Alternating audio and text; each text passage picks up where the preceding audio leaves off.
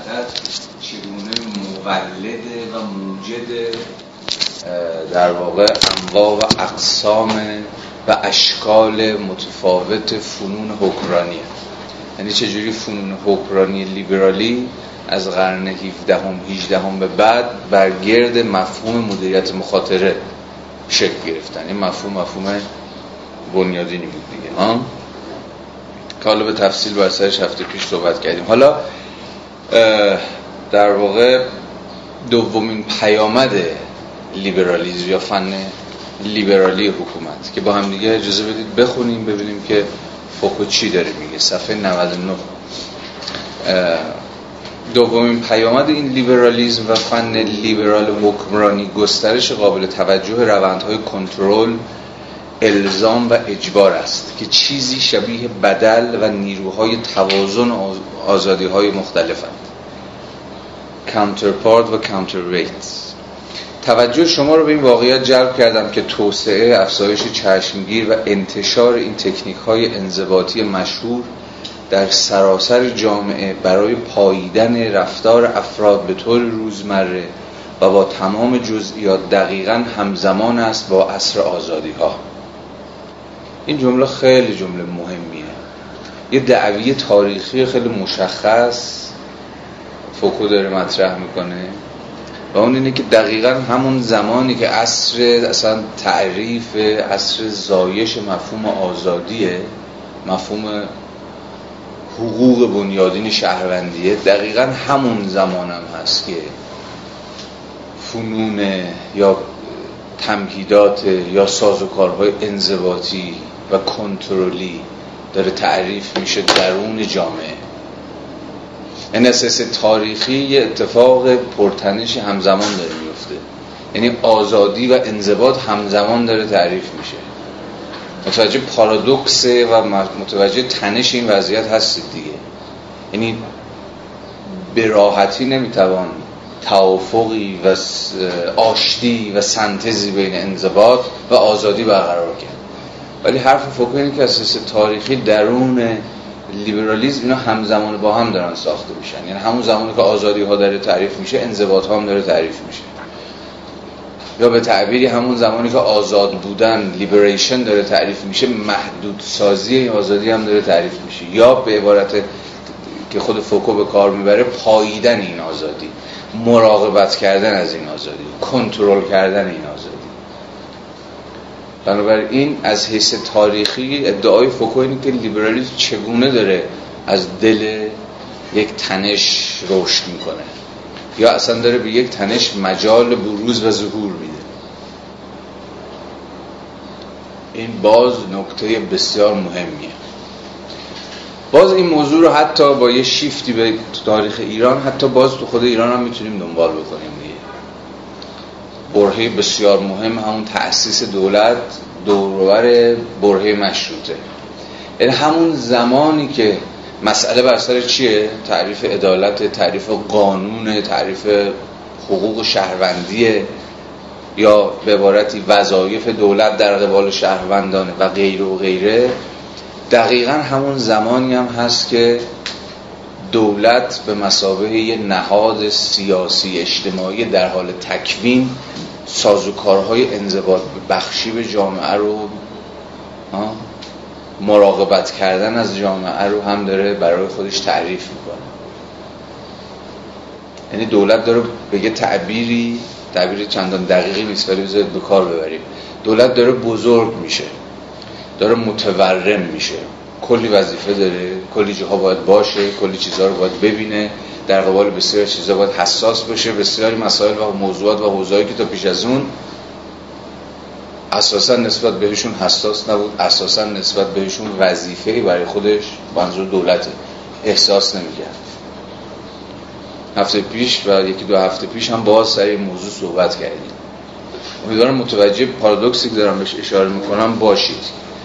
چگونه تکوین دولت مدرن به مسابقه نهادی که میباید حقوق شهروندان رو به رسمیت بشناسه یا اساسا در قبال شهروندان وظایفی داره همزمان مترادف با مراقبتی شدن و کنترلی شدن و تا حدی انضباطی شدن دولت هم هست. مثلا مثال ساده ای که هفته پیش زدیم از مسئله پرابلم شدن سلامت شهروندان برای دولت یادتونه دیگه. اینکه حفظ و صحه ملت برای دولت تبدیل میشه به وظیفه. یعنی دولت دیگه نمی‌تونه در قبال صحت در قبال تندرستی شهروندان بی تفاوت بشه بذاره به حال خودشون. خود این مستلزم چیه؟ تعریف انواع و اقسام اقدامات دولتی. از ساختن بیمارستان و نمی‌دونم تربیت پزشک و نظام آموزشی که میباید اینجور پزشکی مدرن رو در خودش ادغام بکنه بگیر تا انواع و اقسام سیاست های کنترل بیماری ها و رسد کردن سلامتی و آمار گرفتن از جمعیت و غیره و غیره ها؟ یعنی اتفاقی که داره میفته اتفاق پارادوکسیکالیه. دولت وظیفه وظیفه خودش رو در داره در قبال جامعه به رسمیت می‌شناسه اما به همون اندازه هم مجال و بالاتر از این حق بیشتری برای مداخله کردن در جامعه به دست میاره. این مثال رو در قبال همه حوزه ها می شود زد. در قبال مسئله آموزش هم می شود زد. دولت از روزی که موظف شد که شهروندان رو آموزش بده آموزش شهروندان رو به عهده بگیره مطمئنا دولت متورمتری شد دولت به تعبیری مداخله گرتری شد ها؟ تا قبل از اون. مثلا دولت مدرن نمی‌تونه هیچ جا ایزن در ایران هیچ جا نمی‌تونست شکل بگیره مگر از خلال اینکه دست و پاهاش دراز بشه. مگر از مجرای اینکه چتری که بر سر جامعه باز می‌کنه چتر بزرگتر بشه و حوزه فراگیرتری رو و حوزه وسیعتری رو پوشش بده. حالا می‌توان در قبال این موضوع صحبت کرد که این نظارت کردن این کنترل کردن این مداخله کردن این در همه جا بودن دولت. حالا چقدر اصلا کارآمد بوده؟ مثلا اصلا دولت تونست کاری با کار مثبتی برای سلامت بکنه. آیا تونست مثلا سیاست آموزشی رو درست پیش ببره؟ آیا تونست شهر رو در حوزه های مختلف تحت پوشش بگیره و غیره و غیره و غیره؟ اما این موضوع بحث ما الان نیست. مثلا نیست که چقدر دولت در این مداخله هاش موفق بوده یا ناموفق بوده. متوجه این مسئله سر تعریف خود این سازوکارهای مداخله است. یعنی بر سر تعریف خود تکوین تاریخی سازوکارهای حکرانی دولته که البته یه پروژه وسیع و گسترده مطالعاتیه که چنان که هفته پیش هم گفتیم رگه هایی از یا آغازهایی ازش رو میشه در خود ایران هم سراغ دید.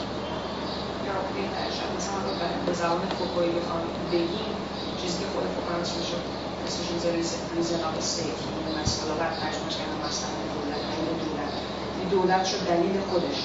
شروع کرد به گسترش دادن خودش به حفظ خودش به نظارت کردن همه اون زل سازوکارهای خودش. به ایستادن این خیلی آره. درسته. اما یه نکته هست در قبال اما یه نکته هست در قبال فوکو مهمه و ما چون و ما باید نسبت بهش هوشیار باشیم. فوکو وقتی از یه مفهومی حرف می‌زنه برام مسلحت دولت عملا داره از یه دوره تاریخی حرف می‌زنه دیگه. یعنی می‌خواد بگه که ببین دو تا دوره تاریخی داره منطق حکرانی در غرب. یه دوره که او به اتکای همین مفهوم مسلحت دولت تعریفش می‌کنه که مترادف با چی؟ گسترش Polizeiwissenschaft. Polizeiwissenschaft چیه؟ Wissenschaft دانش دیگه علم پلیس علم اداره امور reason of state یه دوره تاریخی که تا قرن تقریبا تا قرن 17 هم به تعبیر فوکوی طول می‌کشه و لیبرالیزم قراره ختم الگوی حکمرانی مصلحت دولت باشه با بسط دانش های پلیسی به دنبال چیه؟ بیشینه کردن حکرانی یعنی ادعای اون پارادایم حکرانی مسلحت دولت به اتکای پلیس ویسنشافت اینه که اتفاقا حکومت کم داره حکومت می‌کنه. یعنی حوزه های بسیاری هست که بیرون از نظارت و بیرون از کنترل و بیرون از مداخلگری دولته و اساسا پلیس ویسنشافت باید چه بکنه؟ اون دانش های پلیسی اون دانش های اداره کردن و مدیریت کردن امور باید بیشتر و بیشتر دامن بزنن به ساز و کارهای کنترلی به ساز یا به تعبیر ساده تر به فنون حکرانی لیبرالیزم اما از قرن 16 هم به بعد چنان که باز امیدوارم اساس تاریخی به خاطرتون مونده باشه جایی که تازه از نیمه دوم قرن 18 همی که موفق میشه که ختم کنه. الگوی حکرانی مبتنی بر مسلحت دولت رو. دقیقا از خلال چی؟ دست گذاشتن بر چیزی کاملا برخلاف اون رکن اساسی الگوی مسلحت دولت که چی بود؟ بیشین سازی حکومت کردن. لیبرالیزم کاملا قرار بود عکس این باشه دیگه ها؟ یعنی سازوکارهای حکرانی رو محدود بکنه. با این دعوی که حکراندن هر چقدر کمتر بهتر. هر چقدر حوزه ها بیشتر قلمروها بیشتر فضاها بیشتر آدمها اشیا رویه ها سازوکارها بیشتر به حال خودشون رها بشن همون منطق لسفر بهتر. یعنی شما دو یه جورایی پارادایم یا الگوی سیاسی معارض حکرانی داریم الگویی که فوکو اسمشو می‌ذاره. الگوی reason of state الگوی مسلحت دولت که مترادف با چنان که گفتم در حوزه دانش پروراندن و گسترش پیدا کردن پلیس دیسنشافت ها دانش های پلیسی یا همون دانش هایی که چی هم در واقع؟ دانش های اداره کردن و مدیریت کردن جمعیت هم قلمروهان آدمان و سازوکارهان. کاملا ادعاش اینی که اتفاقا میباید حکومت رانی رو بیشینه کرد گسترش داد و تکثیر کرد. با الگوی لیبرالیسم که الان بر سخن گفتیم کاملا برخلاف. قرار چه بکنه الگوی لیبرالیسم تلاشی که فوکو داره می‌کنه ما رو مجاب بکنه دیگه ها هی کمینه بکنه هی محدود بکنه اون الگوی بیشین خواهانه حکرانی. گفتیم که دو تا حوزه کلی داشت لیبرالیزم برای محدود سازی فنون حکرانی دیگه هفته پیش بر سرش بحث کردیم یک چی بود؟ اولیش چی بود؟ حقوق قانون ادعای فوکو اینه که ببین لیبرالیسم از مجرای دو تا سازوکار قرار بود که الگوی حکرانی مسلحت دولت رو محدود سازی بکنه مهار بکنه کنترل یکی به اتقای قانون. یعنی لیبرالیسم به مسابقه حاکمیت قانون. قانون کارش چیه؟ حد گذاری فوکو اما کمتر. به ویژه فصول درس گفتارهای اول به اهمیت چارچوب حدگذارانه قانون بر قدرت حکرانی دولت دست می‌ذاره. گرچه در ادامه بهش باز میگرده و ما امروز بهش اشاره خواهیم کرد. اون چیزی که برای فوکو مهمه نشون دادن این که اقتصاد سیاسی به مسابه دانش چگونه الگوهای حکرانی رو الگوی حکمرانی لیبرالیستی رو وادار به محدود سازی خودش کرد. یعنی جور self limitation حکومت بر خودش. یعنی حکومت خودش خودش محدود کنه خودش از این سخن بگه که تا کجا باید پیشروی کنه تا کجا باید حوزه ها رو قلمروها رو فضاها رو آدم ها و کنشگران همون homo economicus ها رو به حال خودشون وا بگذاره. اینا موضوعاتی بود که هفته پیش به تفصیل ورسایش بحث کردیم. دیگه من دیگه بهش باز نمیگردم. فقط به این نکته دوباره باید توجه بکنید. یعنی دوباره به خاطر بیاریم و یه بار یه ریویو بکنیم. تلاش فوکو برای اینکه یه جور تاریخ موازی اما در عین حال متداخل از اهمیت چارچوب های حقوقی برای محدودسازی حکمرانی و اهمیت اقتصاد سیاسی به مسابه دانشی که حقیقت رو میگه باز برای محدودسازی سازوکارهای حکراندن رو. به ما معرفی بکنه. به خاطرتون هست دیگه ها؟ اقتصاد سیاسی به مسابقه دانشی که قرار حقیقت رو در قبال فرایندها و سازوکارهای طبیعی جامعه و بازار به ما معرفی بکنه. اهمیت پولیتیکال اکونومی چی بود به زم فوکو؟ این بود که ادعاش این بود که داره راجع به طبیعت چیزها سخن میگه. ها؟ طبیعت چیزها چنین و چنانند. طبیعت چیزها یعنی مستقل از اینکه من و شما بخوام یا نخوام. یعنی اسنس چیزها چنین و چنانه. دانشی به نام اقتصاد سیاسی ما رو می‌تونه از ماهیت طبیعی چیزها سازوکارها روندها انسانها خبردار بکنه. طبیعت انسان این است که هومو اکونومیکوس باشه یعنی تابع امیال و خواسته ها و منافع خودش بدوه. طبیعت بازار این است که اگه به حال خودش واگذار نشه دچار کشکار کردی میشه یا دچار انحراف میشه یا اساسا اون کار ویژه های خودش رو نمی‌تونه انجام بده. بنابراین کار سیاست مدار چیه؟ گوش کنه به صدای دانش. گوش کنه به صدای دانشی که داره از طبیعت چیزها آنچنان که هستند مستقل از خواهش ها و علایق و اهداف من و شما داره سخن میگه. بنابراین اقتصاد سیاسی به زعم فوکو و به زبان فوکویی تبدیل شد به دانشی که حقیقت رو در قبال جامعه می‌تواند بگوید. و به مرور این دانش موفق شد که خودش رو به مسابقه دانش حقیقت گو و حقیقت ساز جا بندازه. حالا چه چیز ممکن بود حکومت ها رو از اینکه بر وفق اقتصاد سیاسی عمل بکنن ناتوان بکنه؟ با اینکه اقتصاد سیاسی دعاوی خیلی روشنی داره در قبال اینکه آقا چیزها چگونه باید اداره بشن این خیلی روشنه ها؟ اما در چه صورتی ممکن بود حکومت برخلاف دعاوی سراحتا حقیقت گویانه اقتصاد سیاسی عمل بکنه. دو تا چیز بیشتر نمی‌تونه وجود داشته باشه دیگه. ها؟ نه.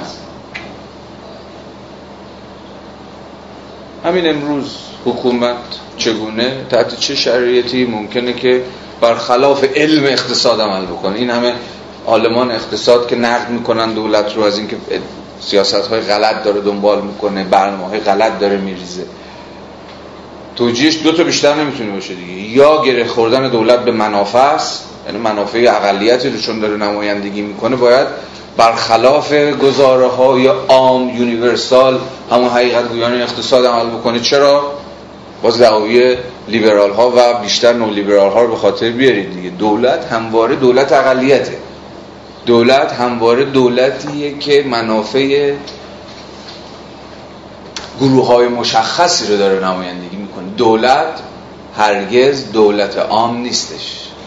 دولت فراگیر نیستش. یعنی چی؟ یعنی دولتی که کل جامعه رو نمایندگی بکنه نیست. بنابراین در سیاست گذاری هاش در پلیسی میکینگش در پلنینگش هرچی که شما مایلید همواره ممکنه که به راه خطا بره. دلیل دوم.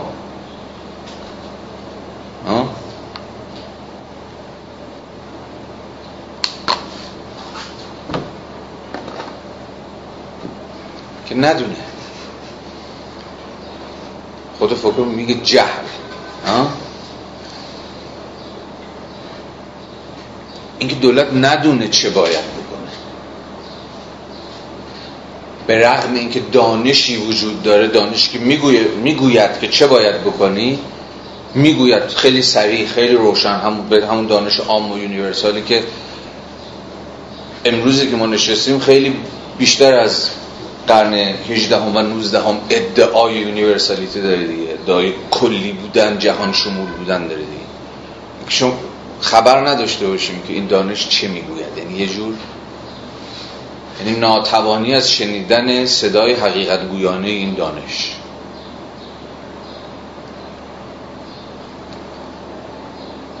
خود ما دستکم در این چهل سال اخیر مستاق بارز این به اصطلاح جهل نسبت به دانش اقتصاد بودیم دیگه نه؟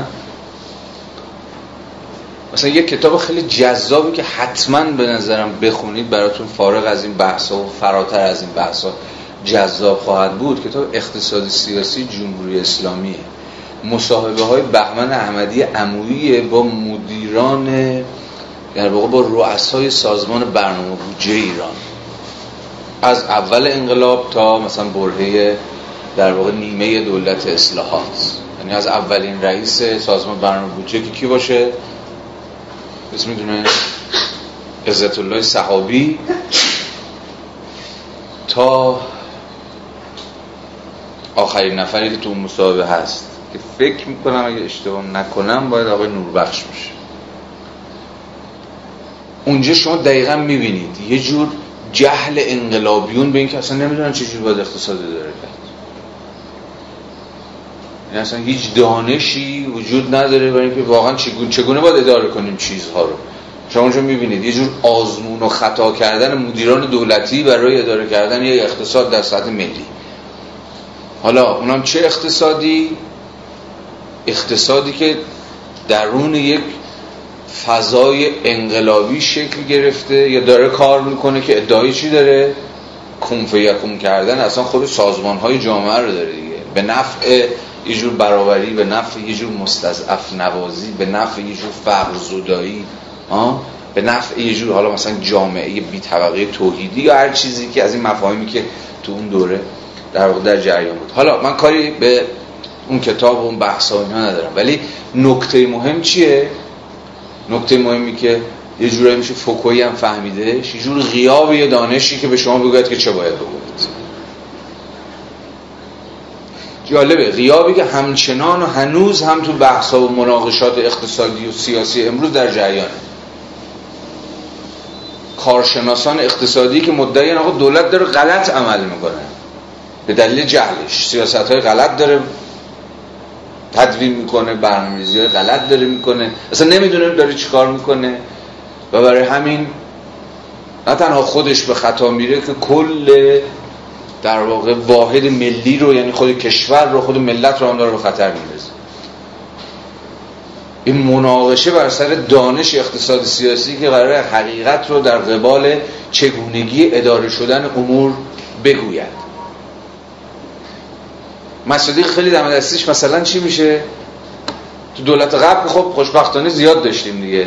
هر یه ماه هر شیش ماه هر یه سال مثلا یه 40 تا 50 تا 80 تا اقتصاددان جمع شدن نامه میشتن به رئیس جمهور که آقا تو داری فرمونت کجه؟ ها؟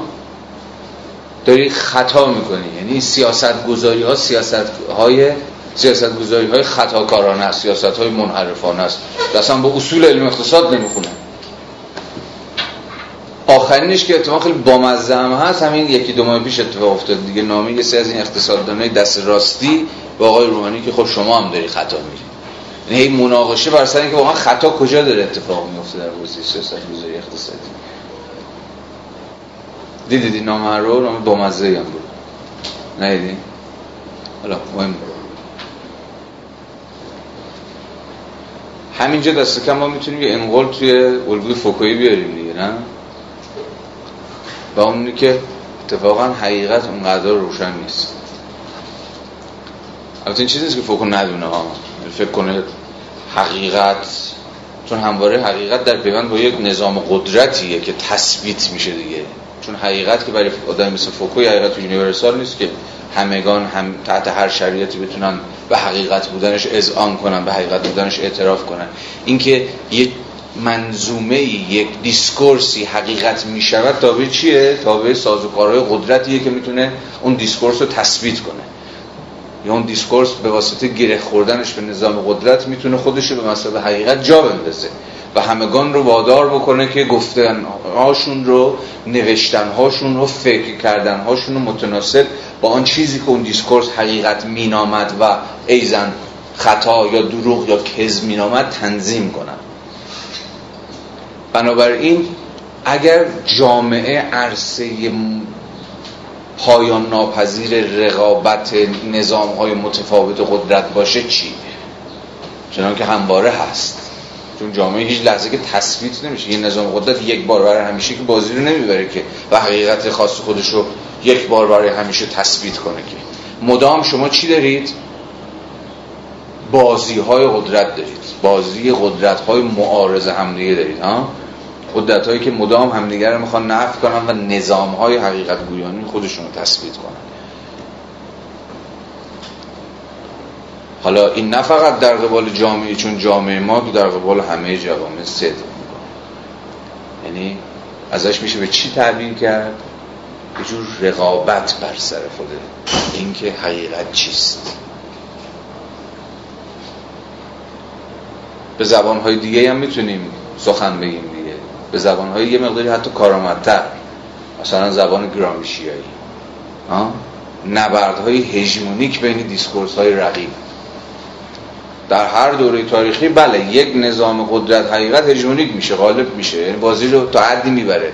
واسه که رقبا رو می‌زنه کنار. اما این بازی بازی پایان یافته نیست. همواره این بازی در جریانه. و می‌تونه به جریان بیفته. در قبال سیاست گذاری اقتصادی هم ایضا این قاعده حکم می‌کنه. امروز درسته که علم اقتصاد حالا به اصطلاح نولیبرالی در جامعه مثل جامعه ما امروز هژمونیک شده غالب شده. تقریبا همگان دارن تقریبا همگان. کم و بیش به اون زبان سخن میگن. با اون discourse فکر می‌کنن و به اتکای اصول و آموزه ها و ضوابطش پیشنهاد میدن راهکار میدن دستور عمل میدن پلیسی میکینگ می‌کنن و غیره و غیره. اما صداهای مخالف خانی هم وجود داره دیگه. یا یک ضد حقیقت هایی هم در کاره یا یک نبرد های ضد هژمونیکی هم در جریان هست. به یک تعبیر همین مثلا کلاس رو با زور ناچیزی که داره اگر اصلا زوری داشته باشه باید یه جورایی درون همین پیکار ضد هژمونیک فهمید دیگه ها؟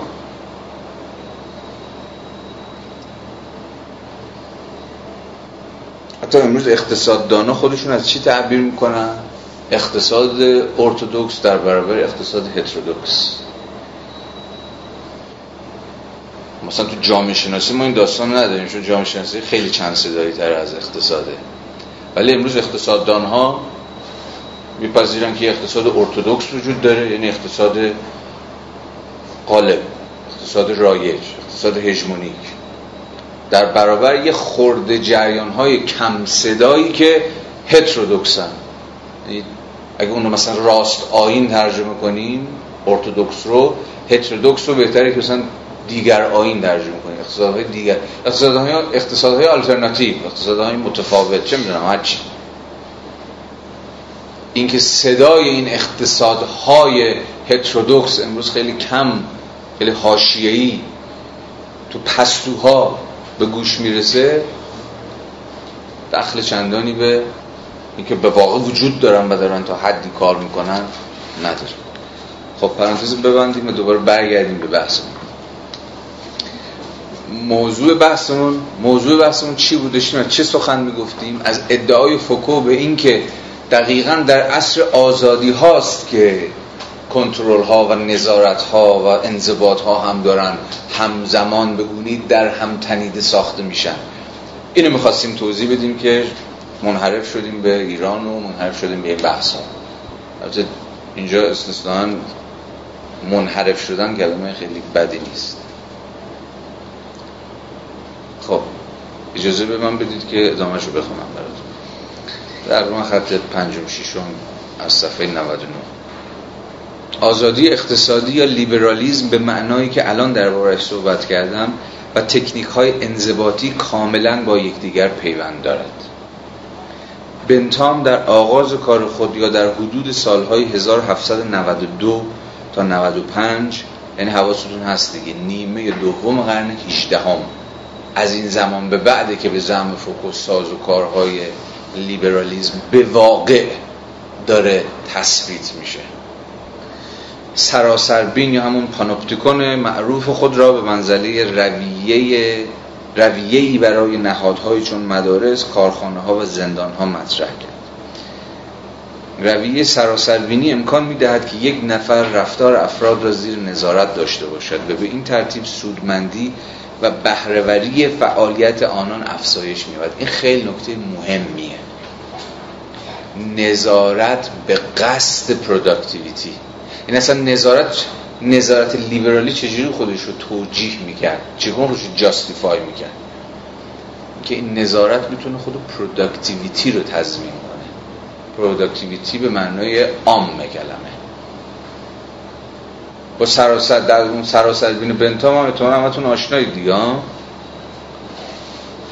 همون نهاد در واقع یه جور سازوکار سازوکاری بود که بنتام طراحی کرده بود به ویژه برای بار اول در زندانهای انگلستان. یه یه جور برج مراقبتی که در مرکز وجود داره و زندان یا سلول های زندانی که بر گرد این برج مراقبت در واقع سامان پیدا کردن. یه جور نظام نوین معماری قدرت ها؟ پانوپتیکون یا سراسربین یعنی کسی که تو برج مراقبت ایستاده هم, هم در واقع همه خلل و فرج سلول و رفتار زندانی رو در هر لحظه ای از شبانه روز می‌تونه تحت نظارت داشته باشه. شما دیده میشید ولی نمی‌تونید ببینید.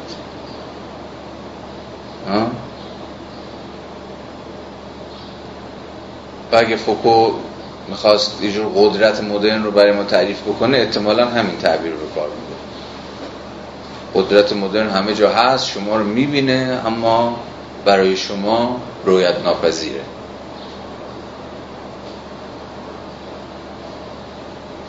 یا یه به یه معنایی دیالکتیک امر ملموس و امر ناملموس. قدرت همواره ملموس عمل می‌کنه. ملموس معنی تحت لفظی حتی یعنی رو سطح پوست شما عمل می‌کنه. رو سطح بدن شما عمل می‌کنه.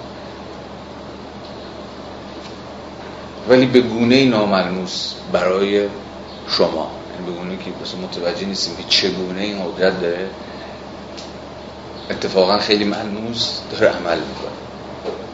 یه چجوری قدرت دیالکتیک دیدن و دیده شدن رو میشونه می‌بینه اما دیده نمیشه.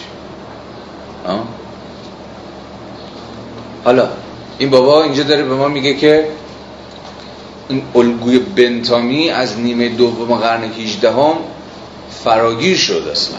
یعنی دستگم تا جایی که خود بنتام مربوط میشه بنتام آرزو داشت که اون سراسر بینش دیگه فقط الگویی برای زندان نباشه الگویی برای کل جامعه باشه. در همه فضاها در همه قلمروها. در مدرسه هم همین سازوکار وجود داشته باشه در کارخانه هم همین سازوکار وجود داشته باشه در شهرها همین سازوکار و غیره و غیره. بنتام در پایان عمر خود در پروژه کدگذاری عمومی قوانین انگلستان پیشنهاد می‌دهد که سراسربین باید به قاعده برای کل حکومت تبدیل شود. به عبارتی سراسربین خود قاعده حکومت لیبرال است. اساسا حکومت باید چکار کند؟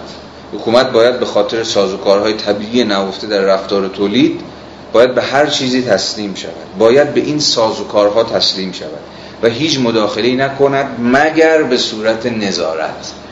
خود کلمه نظارت هم چیزش جالبه. supervision vision نگاه و فلان یه جور super vision دیگه. یعنی ویژنی که همه هست. اون چیزی که فوکو ازش به چی تعبیر می‌کنه؟ یه جور چشم قدرت دیگه.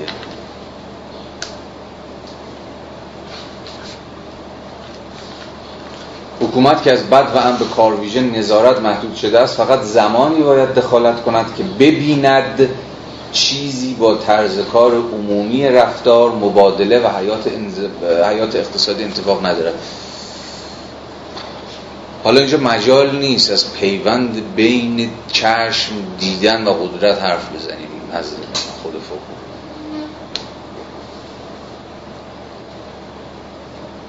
دیگه خودتون بخون خود چشم قدرت فوق و فوق مقاله ای داره به نام آیا پاور نمی‌دونم ترجمه شده یا نه. کسی می‌دونه؟ اونو ببینید. از اون یه مقاله که یه جورایی یه جنبندی خیلی جذاب داره از اهمیت نگاه. مثلا در فلسفه سیاسی و اجتماعی غرب مقاله مارتین جی در کتاب فوکو در بوته نقد که آقای یزدانجو با ترجمه مفتزه خودش ما را از خوندنش در واقع محروم کرد. خب به حال کتاب فوکو در بوته نقد ترجمه شده. کتاب بسیار درخشانی هنوزم بهترین مقالات در نقد فوکو رو اونجا می‌تونی پیدا بکنی نه نه نه. این مقاله مارتین جی در باب اهمیت نگاه و پیوندش با قدرت در فلسفه سیاسی غرب. خیلی مهمه. خب خیلی هم نقد شده دیگه. این محوریت بینایی هستن در هم در معرفت شناسی هم در فلسفه سی. حالا از مجال نیست اینو بحث کنیم مثلا اهمیت این نقد محوریت چشم یا قوه بینایی در معرفت شناسی مثلا به یک معنایی شاید با که شروع میشه با مارکس دیگه یا در قرن بیستم چه کسی؟ ها؟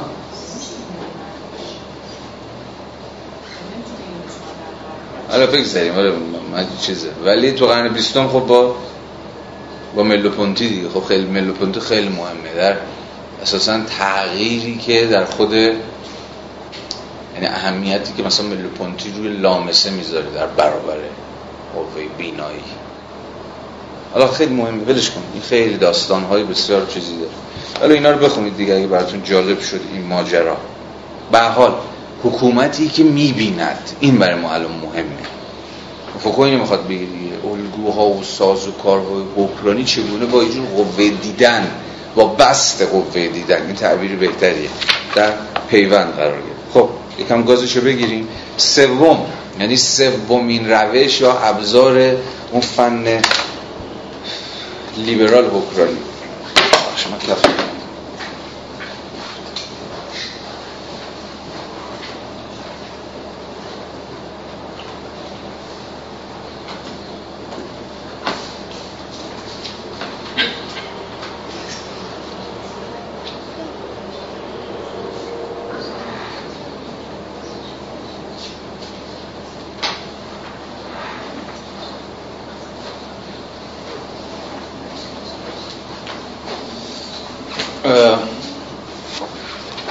سیاست های مداخل جویانه دومین پیوند انضباط ها دومین پیامد پیوند انضباط ها و لیبرالیزم بود. بر این اساس من چیزی توضیح داد دیگه بر این اساس سومین پیامد ظهور سازوکارهایی در این فن جدید حکرانی با کارویژه تولید افزودن آزادی و دمیدن زندگی در آن و عرضه آزادی بیشتر از طریق کنترل و دخالت بیشتر است. چی داره میگه این بابا به نظر شما؟ ها؟ روشن البته به نظر نیست. در واقع افزودن بر آزادی از مجرای چی؟ کنترل بیشتر.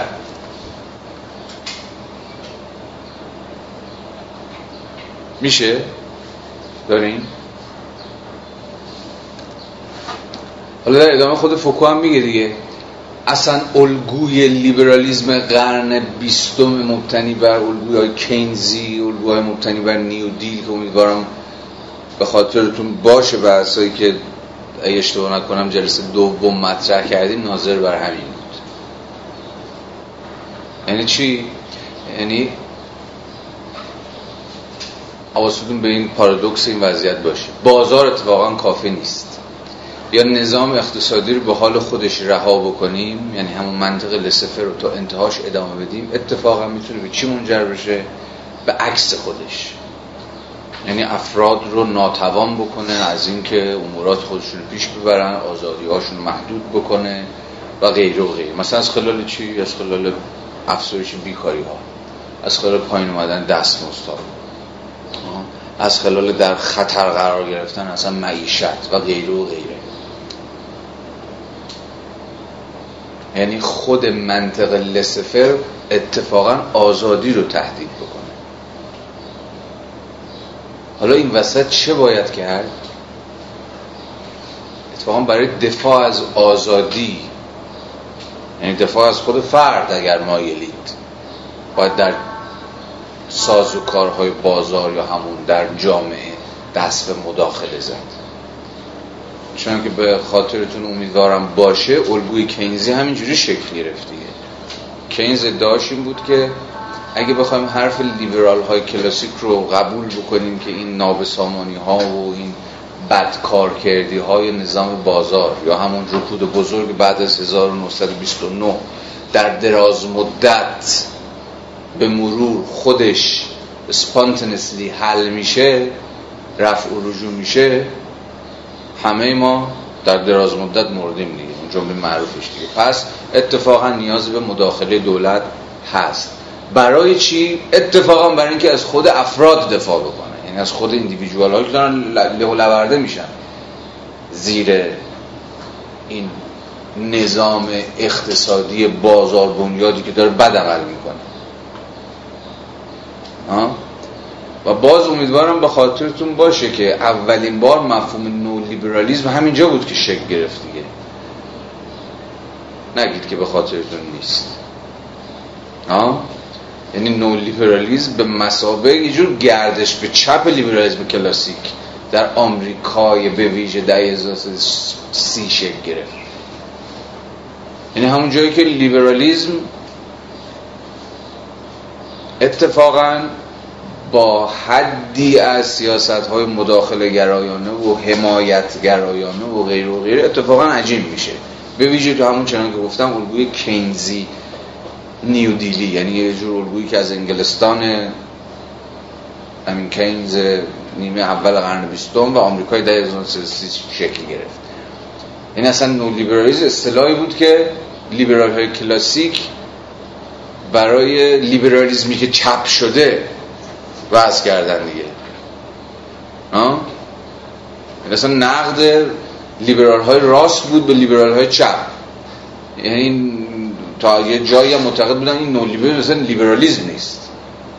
چه معنی داره که دولت بیاد مثلا مداخله بکنه حمایت کنه جامعه یا فلان یا بهمان؟ که بعدها به خاطر باز امیدوارم داشته باشید که مناقشات به جایی انجامید که اصلا خود مفهوم لیبرالیزم کلا از موضوع مناقشه خارج شد دیگه. و مثلا در آمریکا حزب دموکرات که همون حزب نیو دیل بود یعنی حزبی که موافق مداخلات دولت به نفع جامعه یا به تعبیر بهتر به نفع افراد برای رفع رجوع کشکار کردی های بازار بود یعنی همون نو لیبرال بود به تعبیری اساسا اسمش شد دموکرات و لیبرال های کلاسیک که با نو لیبرالیزم از اساس مخالف بودن نو لیبرالیزم معنی آمریکایی دهه سی و چلیش مثلا ترم لیبرالیزم رو دیگه به کار نبردن با با افتخار خودشون رو جمهوری خواه یا به تعبیر بهتر جمهوری خواه نه. خودشون, محا... خودشون رو محافظه کار نامیدن. به این معنا کانسرواتیو های آمریکایی همان نو لیبرال های قرن اواخر قرن بیستمی متوجه این شیفت مفهومی تاریخی باید باشید دیگه. این مفهوم خلاصه خیلی بالا پایین داره. و جاهای مختلف به دست گروه ها و نیروهای سیاسی مختلف داره به معانی مختلف به کار میره. ولی ما دست کم الان این چی میگن سر این رشتهش به دستمون هست. یعنی می‌تونیم این تاریخش رو دنبال بکنیم. این چیزی که اینش برای چی گفتم؟ برای اینکه اینجا حرف فوکو رو بتونیم بفهمیم. این چیزی که فوکو الان اینجا داره میگه ناظر بر نولیبرالیزم دهه 1930 یعنی همان لیبرالیزم موافق سیاست های مداخل جویانه حالا صحبت های خودش رو بخونیم. به عبارتی آنطور که در سراسر بینی مشاهده می شود کنترل دیگر فقط نیروی توازن لازم برای آزادی نیست بلکه به شاه فنر آن تبدیل می شود و باز هم در اینجا نمونه هایی داریم. مانند آنچه در قرن بیستم یعنی در دهه ها همینجا. نمونه هایی که می‌خواد ذکر کنه برای این سیاست های مداخل جویانه در دهه 1930 در انگلستان و ایالات متحده انگل اتفاق افتاد. یعنی الگوی کینزیانیزم و الگوی نیو دیل. در این زمان نه تنها پیامدهای اقتصادی بلکه پیامدهای سیاسی بحران اقتصادی رو به رشد بلافاصله شناسایی و تشخیص داده شد که برخی از به اصطلاح آزادی های بنیادین را دچار مخاطره می کند یعنی خود بازار داره خود آزادی رو به یا به تعبیری برخی از آزادی های بنیادین اساسا داره به مخاطر می اندازه و برای دفاع از آزادی باید مداخله کرد. برای مثال سیاست رفاهی روزولت همون نیو دیل که از سال 1932 شروع شد راهی برای تضمین و تولید آزادی بیشتر در شرایط مخاطر آمیز بیکاری بود. آزادی کار کردن آزادی مصرف آزادی سیاسی و غیره و غیره. این الگو این سازوکارهای اقتصادی مداخله گرانه قرار بود اینها رو تضمین کنن. آزادی کار کردن رو یعنی از خلال دنبال کردن چی؟ سیاست اشتغال کامل. جلسات اول بر سرش صحبت کردیم. آزادی مصرف. به واسطه دنبال کردن کدوم سیاست؟ تو کینز. کدوم سیاست کینزی می‌تونست آزادی مصرف رو دامن بزنه؟ ها؟ آها. یا به زبان کینزی تغییر تحریک تقاضای موثر ها؟ یادتونه دیگه اینا رو دیگه اینا رو دیگه برنگردیم بهشون ها؟ به یک معنا الگوی کینزیانیزم می‌خواست دقیقا به همین دو اصلا مصرف رو ممکن کنه دیگه. تو شرایط رکود اتف... بدترین اتفاق برای بازار مصرف میفته یعنی برای بازار تقاضا.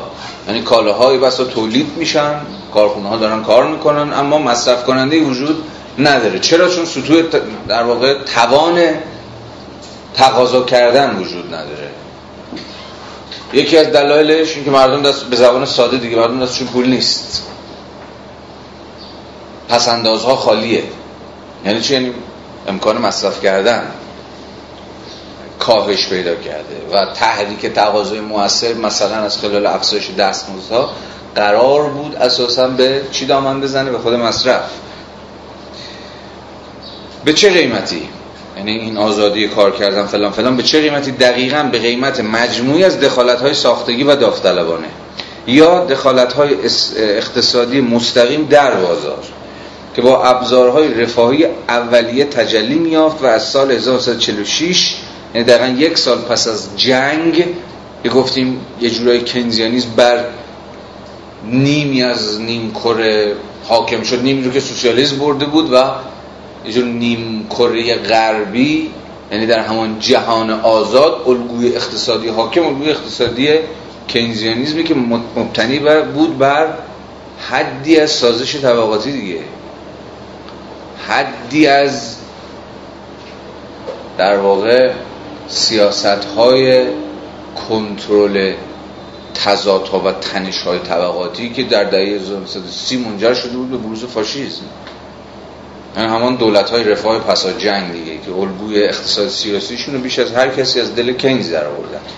و باز به خاطر دارید که نولیبرالیسم در 1970 به مسابقه شورشی علیه دولت های رفاه و سیاست های دولت رفاه که اساس اقتصادی هم دیگه به پیسی خورده بودن یعنی به رکود در 1970 منجر شده بودند بود که شکل گرفت. و سال 1946 و حتی از ابتدا به طور بالقوه تهدیدات یک استبداد نوین تلقی می شد یعنی سیاست های دولت رفاهی به مسابقه تهدیدی برای قلمرو آزادی ها نقد همه نولیبرال ها همیشه همین بوده دیگه. دولت های رفاه یعنی به سیاست های مداخله گرانه در جامعه که اینها بذر چی رو میپاشه؟ متورم شدن یک دولتی که دیگه حد یقفی هم نداره مداخله گریش.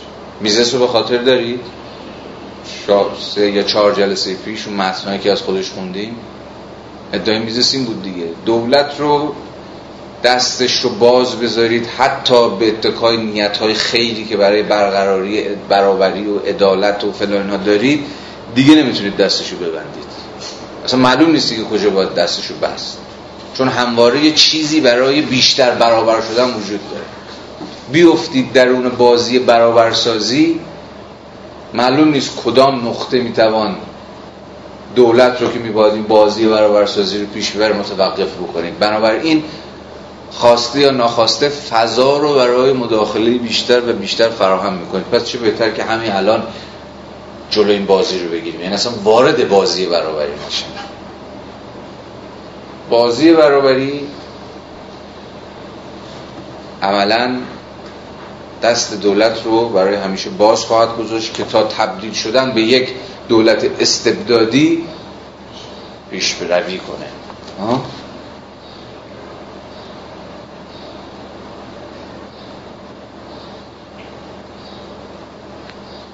در این مورد آزادی های دموکراتیک صرفا با نوعی مداخله گرایی اقتصادی تضمین می شد که به منزله تهدیدی برای آزادی تقبیح شده است. به این ترتیب به این ایده می رسیم که فن لیبرال حکرانی خودش در انتها به تعبیر من بحرانهای حکومتداری را دامن می‌زند. این, این بخش بخش مهمیه یا از درون قربانی آنهاست. این نکته مهم را نباید از نظر دور ساخت. اینها بحران هایی که برای مثال ممکن است به دلیل افزایش هزینه اقتصادی برقراری این آزادی ها به وجود, به وجود آمده باشند. تا آخر. جنبندی کنیم بحث های فوکو اینجا. ببینید فوکو داره به یه پارادوکسی درون الگوی حکرانی لیبرالیستی اشاره می‌کنه. از خلال دست گذاشتن بر این موضوع که لیبرالیزم همواره از آغاز تأکید گذاریش بر تولید آزادی بوده بر حفاظت از آزادی بوده بر تضمین آزادی بوده. هر کجا که مسئله به مخاطر افتادن این آزادی وجود داشته بگونی پارادوکسیکال از درون الگوی حکرانی لیبرالی سیاست های دفع مخاطره سیاست های تضمین این آزادی ها از خلال دامن زدن به الگوهای انضباطی یا ساز و کارهای مداخله گرانه هم به وجود یعنی فوکو می‌خواد نشون بده چجوری آزادی به مفهوم حقوقی اقتصادی کلمه درون پارادایم سیاسی لیبرالیزم ضد خودش رو هم تولید کرد. ضد خودش یعنی خود مفهوم امنیت مفهوم انضباط مفهوم مداخله. به تعبیری چگونه لیبرالیزم گذار به نوع لیبرالیزم به معنای دهه سی رو هم در دل خودش داشت. متوجه این؟ یعنی چجوری لیبرالیزم کلاسیک این استعداد درونی رو داشت که به فنون مداخله در جامعه دامن بزنه؟ به قصد اتفاقا دفاع کردن از خود مفهوم بنیادین و پایه‌ای آزادی.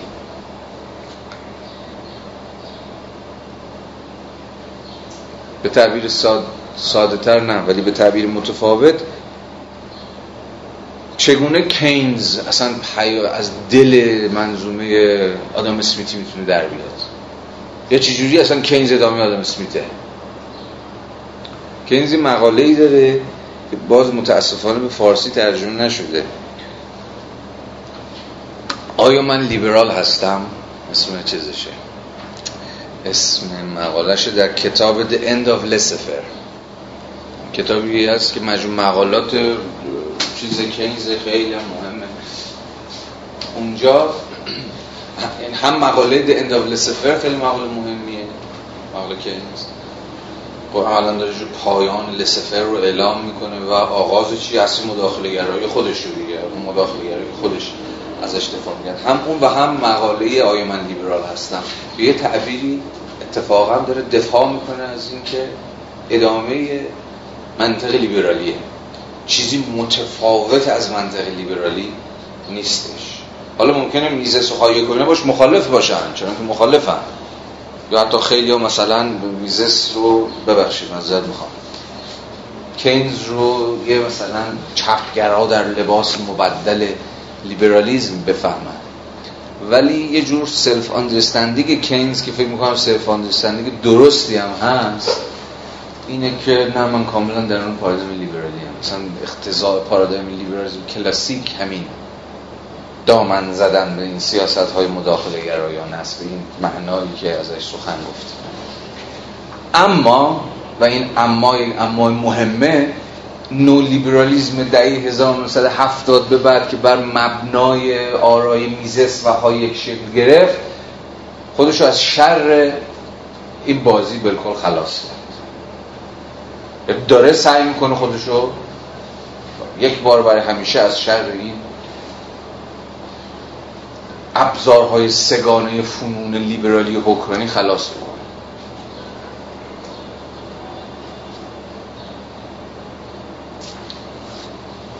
از خلال نفی خود مفهوم امنیت مثلا امنیتی شدن جامعه از خلال نفی هر شکلی از انضباط بخشی و انجارسازی و از خلال نقادی هر شکلی از مداخله گرایی اونم به اسم حالا سیاست های رفاهی. حالا در ادامه بهش خواهیم رسید. یه نکته اینو بگم فقط این نکته خیلی بامزه که با توجهتون بهش جلب بکنم اینه که نولیبرال های راستین مثلا آمریکایی همپای چپ ها بعد از 2001 مخالف جنگ آمریکا بودن. می‌دونستید؟ یعنی همه اونا که میزسی و هایکی و اینا بودن و نماینده مشخصی هم دارن دیگه. راند پال در حزب جمهوری خواه میشناسیدش؟ یکی از این نامزدهایی هم بود که شکست خورد در همین. یعنی پدر و پسر پدر مرده پسر الان هست. مثلا آرای راندپال رو دنبال بکنید. یعنی کسی که رسما خودشو ملهم از اقتصاد اتریشی میزنس و های اینا می‌دونه کسی به نام راندپال در حزب جمهوری آمریکا و یکی از مخالفین سرسخت سیاست های جنگ دلوار است. و اساسا معتقده که همچنان که لیبرال کلاسیک معتقد بودن. اساسا جنگ دولت بزرگ اساسا جنگ دولت رو تبدیل می‌کنه به یه دولتی که باید بیشتر مالیات بگیره تا بیشتر بتونه بودجه های نظامیش رو پر بکنه. اساسا جنگ جامعه رو امنیتی تر می‌کنه و امنیتی شدن جامعه چون که دیگه از فوکو آموختیم منجر میشه به بست اون ساز و کارها و بنابراین اینو می‌خوام بگم که یه مقداری باید دقت کنیم تو بکار بردن مفاهیم و پیدا کردن ردشون در سیاست های روز. مثلا اینکه آقای بوش مثلا نولیبرال بود باید حواستون باشه. نولیبرال به چه معنا بود؟ یا تا کجا نولیبرال بود؟ چون یه جایی اصلا نولیبرال نیست آقای جورج بوش مثلا جنگ طلبی با نولیبرالیزم به این معنا و فقط به این معنا جور در نمیگه البته می‌تونیم از یه جور نولیبرالیزم میلیتان هم حرف بزنیم. نولیبرالیزم جنگی. ولی این الگوی سیاسیش الگوی اقتصادیش اصلا نظریه پردازانش متفاوته با. مثلا نولیبرالیسم سلطلب. سلطلبه نبینیم در که مثلا صلح آرمان انسانیه. حواسمون هست خیلی تنه باید بکنیم اینا. مثلا چون صلح قشنگه مثلا آدم ها در صلح با خوشگلن. یا قشنگتر با هم زندگی می‌کنن. اصلا کاری مسئله نیست. مسئله این که جنگ به کدوم سیاست های مخرب اتفاقا در نهایت برای خود بازار برای خود همو اکونومیکوس ها برای خود ها دامن خواهد زن چرا باید ضد جنگ بود؟ به این دلیل که جنگ دولت متورم می‌کنه دولت رو مختدرتر می‌کنه دولت رو مالیات ستانتر می‌کنه دولت رو ضد مالکیتتر می‌کنه دولت رو ضد آزادیتر می‌کنه دولت رو مداخله گرتر می‌کنه و غیره و غیره. به این دلیل مخالفه سیاست جنگی بود است خب این طبعا با الگوی چپگرایانه مخالف جنگ خب خیلی متفاوته ولی می‌خوام بگم که به این تفاوت ها باید همزمان و خیلی دقیق حساس باشید اجازه بدید که اجازه بدید که بحث رو اینجا تموم بکنیم این فصل رو.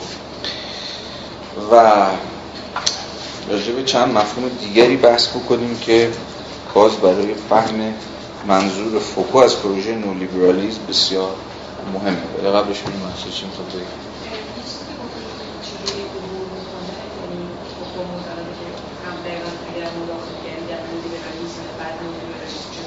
تماس می‌کنه بعدا خود فوکو جدا از اینکه با دست برداشتن سیاست امنیتی یه چرخش خیلی مهم رو نشون بود اونم که اگر تو لیبرالیسم لیبرالیسم به معنی آدموسمیکیش دقیقا تلاش داشت که سوژه بین سوژه حقوقی و سوژه اقتصادی یه توازنی برقرار بکنه و اساسا یه انسان اقتصادی می‌تونه انسانی راجع به این حقوق بنیادین باشه مثل آزادی مثل همه اینها مالکیت هستن. از این طرف که کم کم مثلا در خود یک چه تحول توی حقوق اتفاق افتاد و حقوق اساسا بدل شده یه سری قاعده سوری برای اتفاقا فقط مدیریت کردن اون سوژه اقتصادی. یعنی یعنی اصلا بحث توازن دیگه از بین رفت. و از این صحبت کردن که سوژه اقتصادی رو نباید تبدیلش بدیم به سوژه عمومی و اینطوری بگیم. مثلا انسان واجده که هیچ حق بنیادینی به اون معنا دیگر نیست و بدل میشه فقط به انسانی که رافعه و نفت رو می‌فهمه اینترست رو می‌فهمه و نه رایت رو و این اینترستش هم خیلی شخصیه. این در یه جورایی از بین رفتن مفهوم یا به معنی سوری شدن کجا؟ که نزدیکی خود فوکو از این حرف که پایه که یعنی مشخصا با فهم حالا می‌رسیم یعنی این اون گذار با این اتفاق که اومده توی لیبرالیزم یه اهمیتی داره فاندامنتال بودن حق انسانی. که حالا دقیقا با هم که یه جاهایی که به خطر میفته می‌تونه یه لیبرال وارد بشه و دفاع کنه از ورود دولت. به مثلا هیته که خب کشکار کرد بازار. ولی به نولیبرالیسم یعنی اینکه اصلا ما هیچ حق بنیادینی برای انسان قائل نیستیم که اگر به خطر افتاد اون حق بعد بخوایم که دست مداخلگری داشته باشیم که جلوی این کشکارکردی ها رو بگیره و یه حق رو به انسان بده. نه ما فقط با یه سوژه اقتصادی خب این موضوع مهم می‌کنید. برم به بعدی بهش بپرید. روایت که من از جانگری از لیبرالیسم رشدش خوندم به نظر میشه با روایت فوکو در تعارضه فوکو داره یه کلیتی در نظر می‌گیره که حالا اون تناقضی که شما میگید انزوا یا کنترل و آزادی و حاصل مثلا عملکرد یک مرکز در جامعه میاد توی جانگری من دیدم کتاب لیبرالیسمش اومده میگه که لیبرالیسم سرچشمش دقیقا همون آزادی فردی و معنی حقوقیش هست که مبناش حقوق طبیعی بود. چیزی که توی کانت هست و لیبرالیست های البته ایشون میگه لا جالبی داشت که هابز و بینتام اصلا لیبرال نمی‌دونه خاطر این کی نمی‌دونه؟ جانگری. به معنی اون نگاهی که مثلا هابز به خاطر دولت اختلافگرا داره. بله. رو ندادن چرا؟ با همین دلیل. همین دلیل که با بنتان شما وارد مجموعی از سیاست های مداخله گرانه در جامعه میشید که اصلا دیگه چیزی از آزادی باقی نمی‌گذاره. همه سراخ های وجود شما تحت نظارت و مراقبته. این نمی‌تونه وجود لیبرالی باشه. چیزی فرمان جالبه که جانگری میگه دو تا موزه توی هم قرن 16 و 17 با هم در تنش هستن لیبرال ها جدا رفته آزادی فردی هستن. به کمک مفاهیم حقوق طبیعی قانون. از این طرف نیرویی که حالا من میگم فوکو هنوز به لیبرالها نسبت میده حاصل فعالیت محافظه کارا می‌کنه هاوس بنتام دیگه هم فکر می‌کنم میاره حالا میگه که این شیفتی که از لیبرالیسم شاید تو فلسفی مبتنی بر حقوق طبیعی به انتخاب آزاد شاید مصرف که دیگه همون اکونومیست که شما میگید از اینجاست که به خاطر سکولار شدن روابط اجتماعی دیگه اون حقوق طبیعیه که مبتنی بر مفهوم قایت دورانه طبیعت انسانی. از بین میره بی اثر میشه. پس لیبرال ها میان تکیه می‌کنن به این آزادی انتخاب فعالیت اقتصادی. من این تعارضه رو توی اون به نظر می‌رسه واقعی تره این دو تا موضوعی خب. در تنش هستن. ولی توی فوکو داره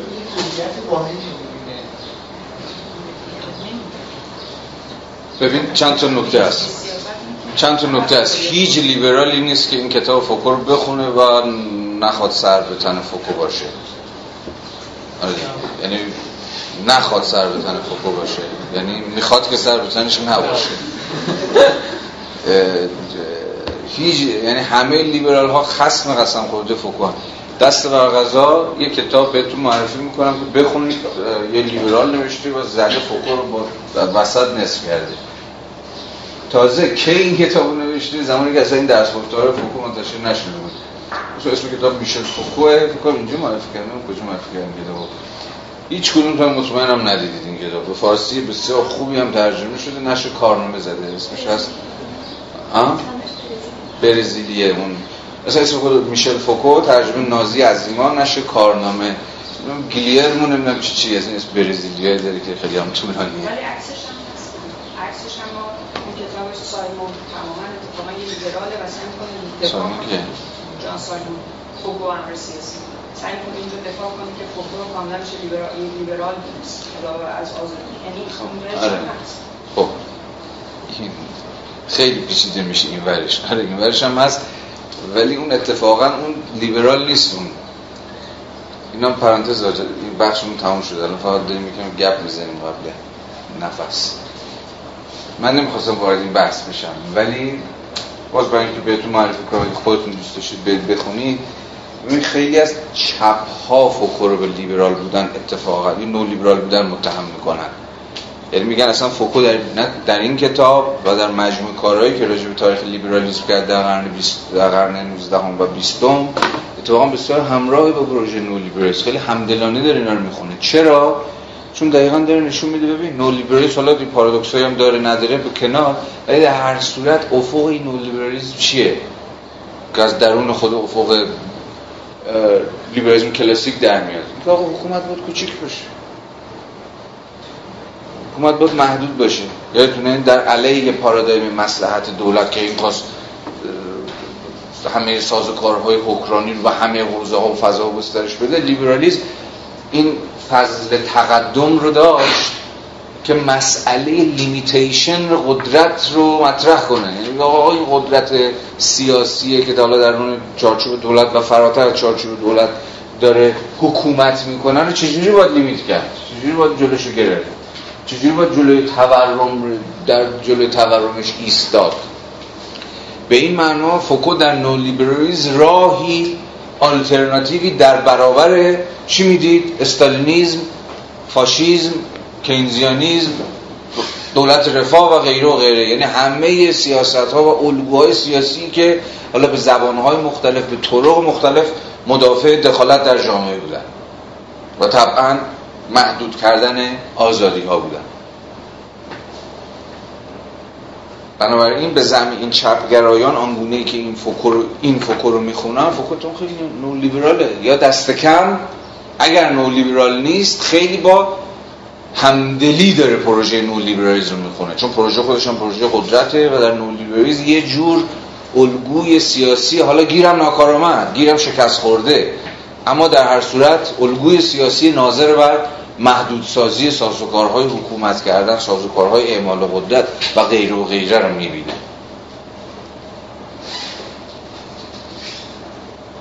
همین 2016 کتاب بسیار مهم منتشر شد به نام فوکو و نولیبرالیزم ویراسته آقای به نام تیموتی زامورا. باز یادآوری کنید من شاید لینکشو می‌ذارم کتاب رو ببینید. مجموع مقالاتی از همین چپگرایان که مدعی آقا فوکو گند زده. یعنی فوکو نولیبراله اصلا فوکو هیچ کمکی به پروژه چپ نمی‌تونه بکنه چون افقش خیلی همدلی داره با این پروژه نولیبرالیسم. حالا خیلی بحثش مفصله ما طبعا الان مجال بحثش نیستش. اگر یادآوری کنید من لینک مطالب لینک هم کتاب رو هم بحث هایی که بین بسیار دامن زد. در این اولوش یک سال دو سالی که این بحث ادامه داره بین چپگرایانی که خب موافق فوکو هم معتقدن نه اینجا فوکو اتفاقا داره رو نقد می‌کنه حالا به شیوه خودش و چپگرایان یکم ارتدکس‌تری که اصلا فوکو رو بیرون پروژه چپ می‌کنن و میگن اصلا فوکو رو راه ندید توی چپ. اصلا فوکو چپ نیست. پروژه چپ رو داره تضعیف می‌کنه. به دلیل دولت هراسی که داره. ما بعد break بحثمون رو با همین مفهوم شروع خواهیم کرد. دولت هراسی state phobia هست state phobia چیه؟ از کجا داره در میاد؟ و ربط نولیبرالیسم به state phobia کجاست؟ آیا فوکو state phobia داشت؟ این یه وسیله که گفتی یعنی یه جریانی از درون چپ که خود فوکو رو نو لیبرال میده. یعنی هلش میدن به سمت نو لیبرالیسم ولی تا جایی که من دیدم حالا من اون کتاب سایمون نخوندم. ولی تا جایی که الگوهای کلاسیک لیبرالی وجود دارن همشون منتقد لیبرال منتقد جدی فوکو همین کتاب برزیلیا رو بخونید کتاب خیلی چیزی هم هست خیلی راحتی هم هست داره نشون میده. اگر شما لیبرال باشید کجای فوکو رو براتون مسئله سازه؟ چرا نمی‌تونید با فوکو همراه باشید؟ اگه لیبرال باشید. تو اون کتابی که گفتم ترجمه نازی عظیما نشر کارنامه. یا مثلا باز تو همون کتاب چیز تو کتاب فوکو در بوته که فکر می‌کنم کمپانین تو فوکو باشه نسخه اصلیش که اون بسته یزدانجو ترجمهش کرده. دو سه تا مقاله بسیار مهم از لیبرال های خیلی پیر هست که باز فوکو رو نقل کردن. مثلا مقاله والزر هست مقاله چارلز تیلور هست.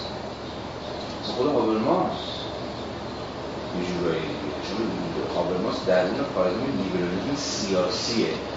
چون به سراحت میگه ادامه پروژه لیبرالیسم سیاسی هم که از کانت شروع شد. اونجا می‌تونید یه سری از این بحث رو ببینید. ولی به حال در باب نسبت فوکو با لیبرالیسم و نو لیبرالیسم همچنان موضوع گشوده است و محل مناقشه است. خب یه نفسی تازه بکنید. برگردیم بحثمون با مسئله است... لیبرالیسم و قرار شد که بحثمون رو با مفهوم state phobia شروع بکنیم به مثابه به مثابه بنیان نه تنها تفکر بلکه practice نو لیبرال. دیگه الان باید روشن باشه که چرا پارادایم نو لیبرالی بر محور مفهوم دولت حراسی شکل گرفت. و دولت حراسی چه مفهوم مقوم چه مفهوم برسازنده و پیش برنده در پروژه نو لیبرال یعنی, هم... یعنی اگر بخوایم پروژه نو لیبرالیزم رو بفهمیم ریشه فهمش در همین مفهوم استیت فوبیاست دو راه داریم. یه راه راه فلسفه سیاسیه. در همین فلسفه های سیاسی از لیبرالیزم کلاسیک تا نو لیبرالیزم معاصر دنبال بکنیم تا برامون روشن بشه که چرا دولت خطرناکه چرا دولت بزرگ دولتی که باید ازش اجتناب کرد. این راهیه که کمتر بیشتر البته به شکل پراکنده در این نه جلسه این برانور در صحبت کردیم و مجال این راه رو هم به شکل تفصیلی الان در یه بریکی که از بحثمون باقی مونده نداریم. راه دوم راهی که خود فوکو میره راه تاریخ سیاسیه. یعنی نشان دادن یه جورایی تاریخ دولت در اروپا. به شکل کمرنگتری تاریخ دولت در آمریکا. بارزترین نمود تورم دولت در اروپا کجاست؟ بارزترین اون مومنت تاریخی که بر همگان آشکار شد که دولت بزرگ چه دولت مهیبیه. نازیسم و کمونیسم دیگه یعنی همین ورش همون ورش. فارغ از اینکه چنان که جلسات پیش هم دیدیم نو لیبرال های راسخ اساسی مثل میزس و هایوکو اینا به تجربه دولت کینزی هم رحم نمی‌کنن. یعنی برای اونها هم دولت کینزی هم با اینکه بله دولت تام نیست دولت تام به معنی توتال و ایزن توتالیتر نیست ولی به همون اندازه دولت های توتالیتر راست و چپ یعنی کمونیسم و فاشیسم خطرناکه ولی الان ما فقط می‌خوایم روی یه تجربه الان یعنی زومی که می‌تونیم بکنیم چون خود فوکو هم به این تجربه می‌پردازه تجربه خود چیزه؟ تجربه نازیسمه. نازیسم در آلمان.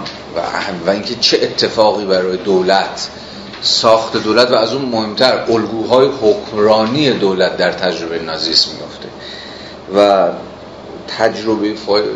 نازیسم در آلمان و فاشیسم در ایتالیا بعدها چگونه مولده و موجد شکلگیری نظریه هایی میشه که دست برغذا از این سمت دارن از دولت حد اقلی دولت کوچک هرچه دولت کوچکتر بهتر دارن دفاع می‌کنن. این خیلی نکته در واقع مهمیه.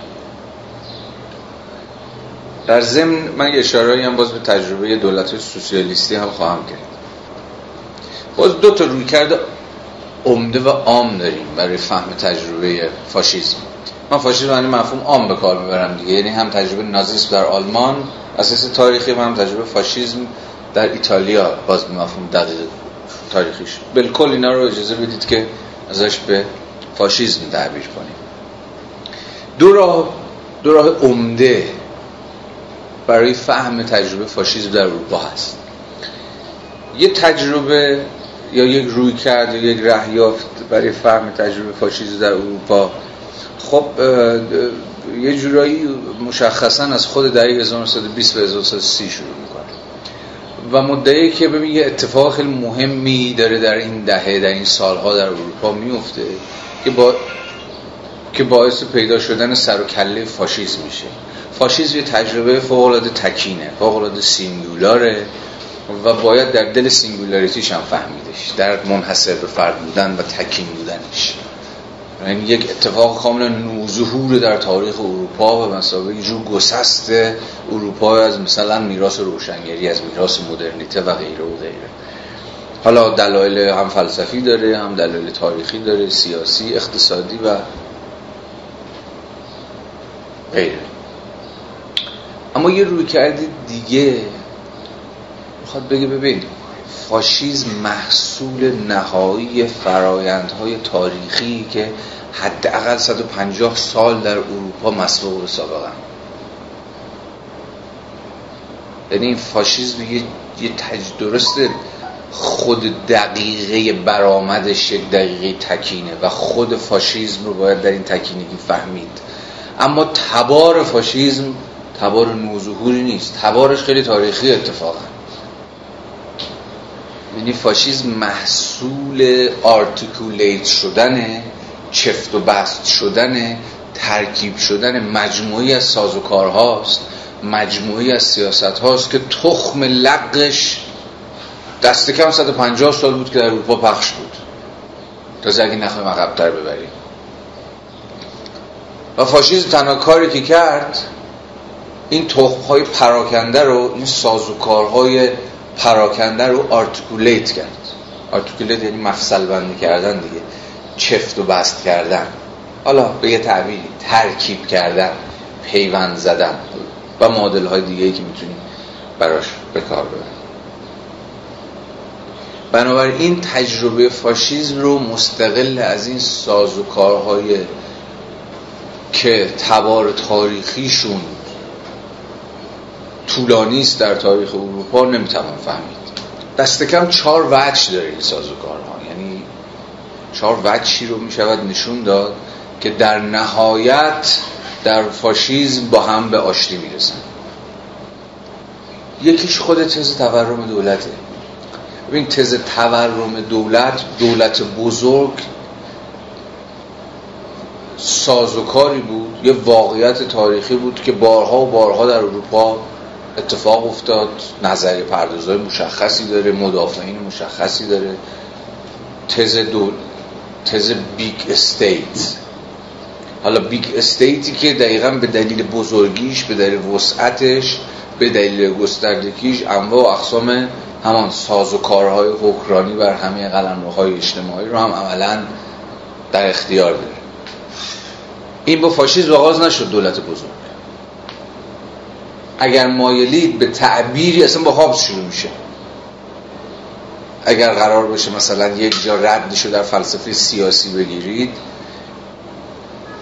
این صد البته به این معنی نیست که کسی چون هابز یک پروتو فاشیسته پروتو که مفهومیه که یعنی یعنی آف چجوری ترجمهش کنیم ترجمه ها پیشنمون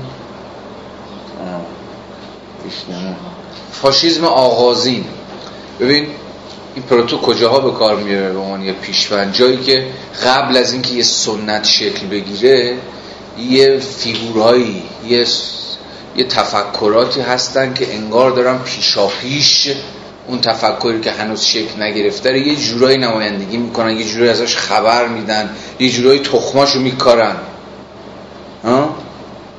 یعنی فاشیسم قبل از فاشیسم proto-fascism یعنی قبل از اینکه فاشیسم به مثابه یه ایدئولوژی مشخص articulate بشه شما می‌تونید مثلا این سری آدم پیدا کنید بگید اینا اصلا قبل از اینکه فاشیسم به 1930 سر و کلش پیدا بشه اینا فاشیست بودن. تو همه حوزه می‌تونیم بگیم دیگه. مثلا جامعه شناسانی که قبل از اینکه جامعه شناسی به مثابه یک پارادایم آکادمیک شکل بگیره تفکر جامعه شناسانه داشتن. البته سرش هم دعوا میشه دیگه مثلا میشه اینا رو واقعا جامعه شناس دونست؟ مثلا ابن خلدون مثلا بحث چیز دیگه. آقا ابن خلدون مثلا قبل از جامعه شناسی جامعه شناس بود. یا مونتسکیو قبل از جامعه شناسی جامعه شناس بود. یا توکویل قبل از جامعه شناسی جامعه شناس بود. یا خود مارکس. آه؟ به اینا می‌تونیم بگیم proto-sociologist یعنی نمونه های پیشینی جامعه شناس. اگه اینجوری مفهومی بخوام ترجمهش کنم. الان نمی‌دونم چی بذاریم اینجا پروتو. پیش نمونه های مثلا جامعه شناسان. پیش نمونه های فاشیستا. پیش نمونه های مارکسیسم. مثلا هر سوسیالیسم مثلا.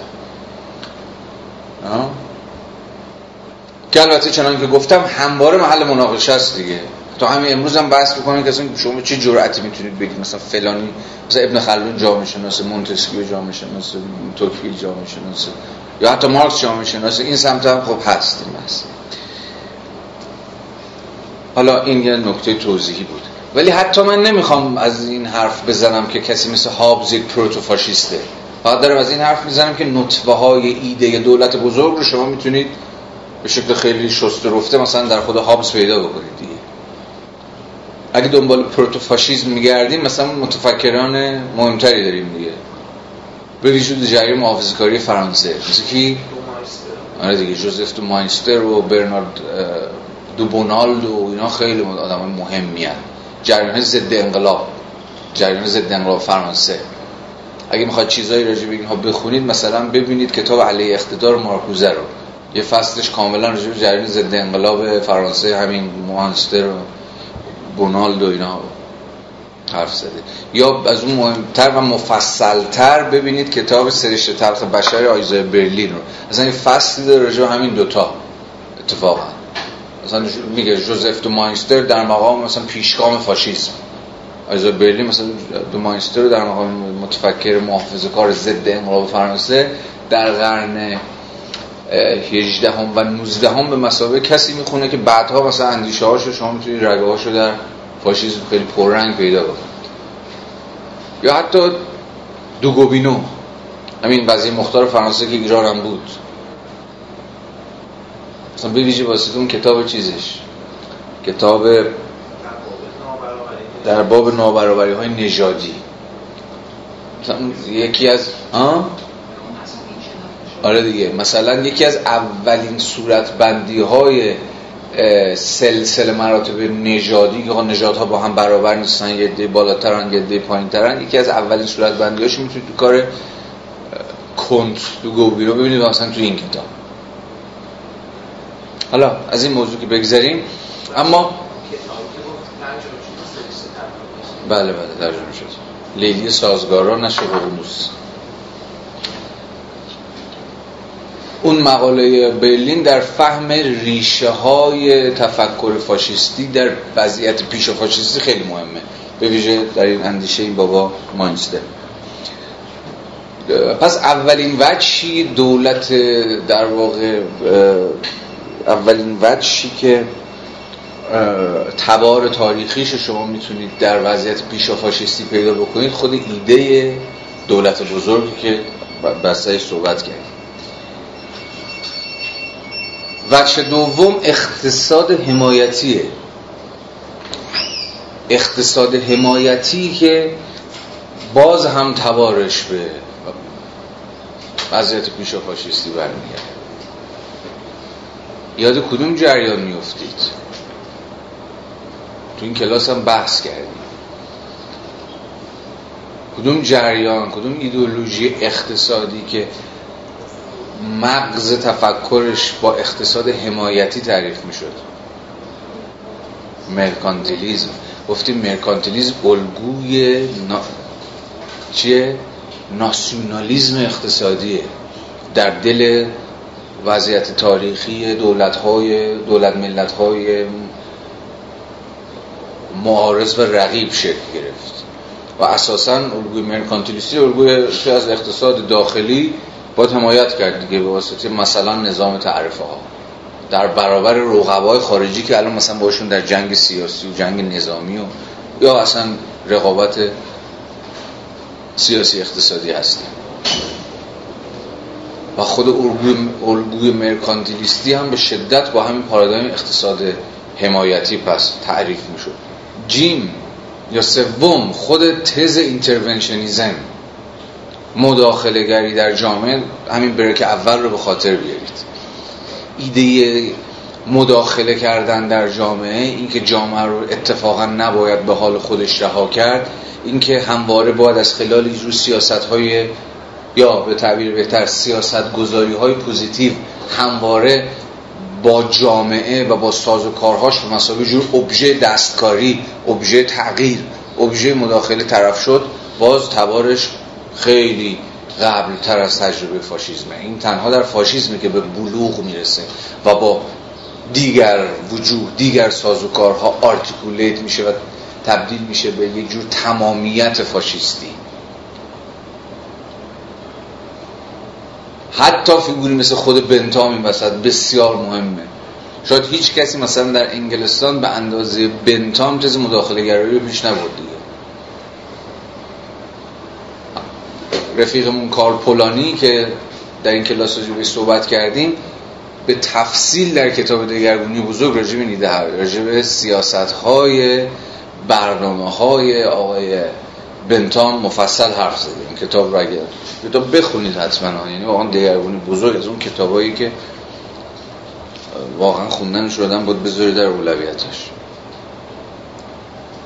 و بسیاری دیگر سیاست. و وچه چهارم ایده خود ایده سازماندهی جامعه است. ایده ارگانیزیشن ایده که جامعه رو باید organize کرد. جامعه باید سازمان پیدا بکنه. جامعه اساسا یک واقعیت خود انگیخته نیست. خیلی مهمه دیگه. باز به خاطر دارید مناقشه ای که چنان که جلسات پیشم گفتیم همواره وجود داشت. بین دو تا جریان. society as spontaneous order نظم خودانگیخته یا society as construction جامعه جامعه مثلا یک برساخته. به مثابه یک امر تصنعی تصنعی نه یعنی دروغی نه یعنی که یعنی امری که ساخته شده. construct شده. یه مفهوم حتی الان به نظر میرسید یه اسم بهتری می‌تونیم بزنیم روی ایده سازماندهی جامعه. خود هایک اسمش می‌ذاره. مهندسی کردن جامعه. اصلا جامعه اصلا چیزی نه تنها میشه بلکه باید مهندسیش کرد. بنابراین ایده, مهند... ایده مهندسی هم که همون می‌دونیم دیگه درون چه پارادایم فکری شکل که کل جهان عرصه منیپیولیشنه عرصه دستکاریه. ایزان جا جامعه رو. می‌توان و باید منیپولیت کرد. باید دستکاری کرد باید تغییر داد. از خلال یه دانش مهندسی دانش سازماندهی. خب وسط دانش های بسیاری هم هستن که می‌تونن در جامعه شنا... ببخشید. در مهندسی کردن جامعه نقش ایفا کنن. ایزن خود جامعه شناسی. با خود کنته که در مقام یه جوری پدر جامعه شناسی جامعه شناسی قادر به مهندسی کردن جامعه است. تنظیم جامعه است. سازمان دادن به جامعه است. اصلا کار دانش های positive همینه. به زعم کنت. دانش های positive دانش های جدید کارشون شناخت چیزها آنچنان که در خود هستن که نیستش که. این دانش ها به یک معنای قرار دانش های چی باشن؟ پراگماتیک باشن. دانش ها باشن که به درد می‌خورن. دانش های کاربردی دیگه. هم دانش های پراگماتیک دقیقا. positive کنت رویای اینو داشت دیگه که جامعه شناسی به اون حدی از قدرت برسه که می‌تونه جامعه رو سازماندهی کنه. و سیاستمداران، حقوقدانان، بروکرات ها، مردان اداره امور چشاشون به دهن جامعه شناسا باشه. ببینم جامعه شناسا چی میگن؟ اونا هم کار جامعه شناسا رو بکنن. یعنی جامعه شناسا در مقام مهندسان جامعه. رگه های کمرنگی رگه های کمرنگی از این ایده حتی تا خود دورکیم هم ادامه پیدا می‌کنه نه؟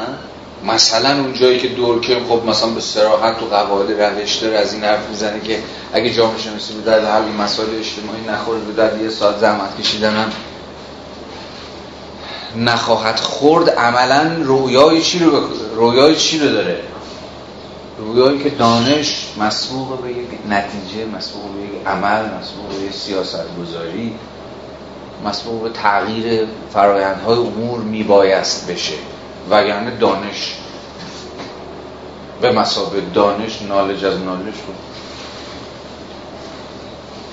و خود این هم باز می‌دونیم که تبارش باید تا آغازین دقایق خود تاریخ مدرنیته عقب برد دیگه.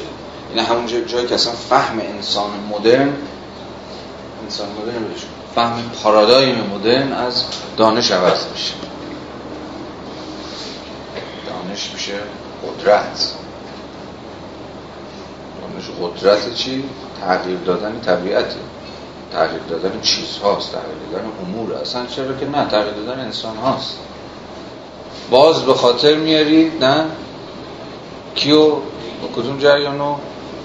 مثلا ارغنون نو ارغنون بیکن رو حتما بخونید دیگه. فارسی هم ترجمه شده. بدی هم نیست. کتاب کوچولویی هم هست.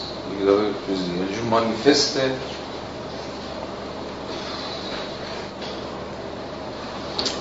تفکر مدرن دیگه. اونجا کاملا می‌بینید که اصلا آقای کی بود؟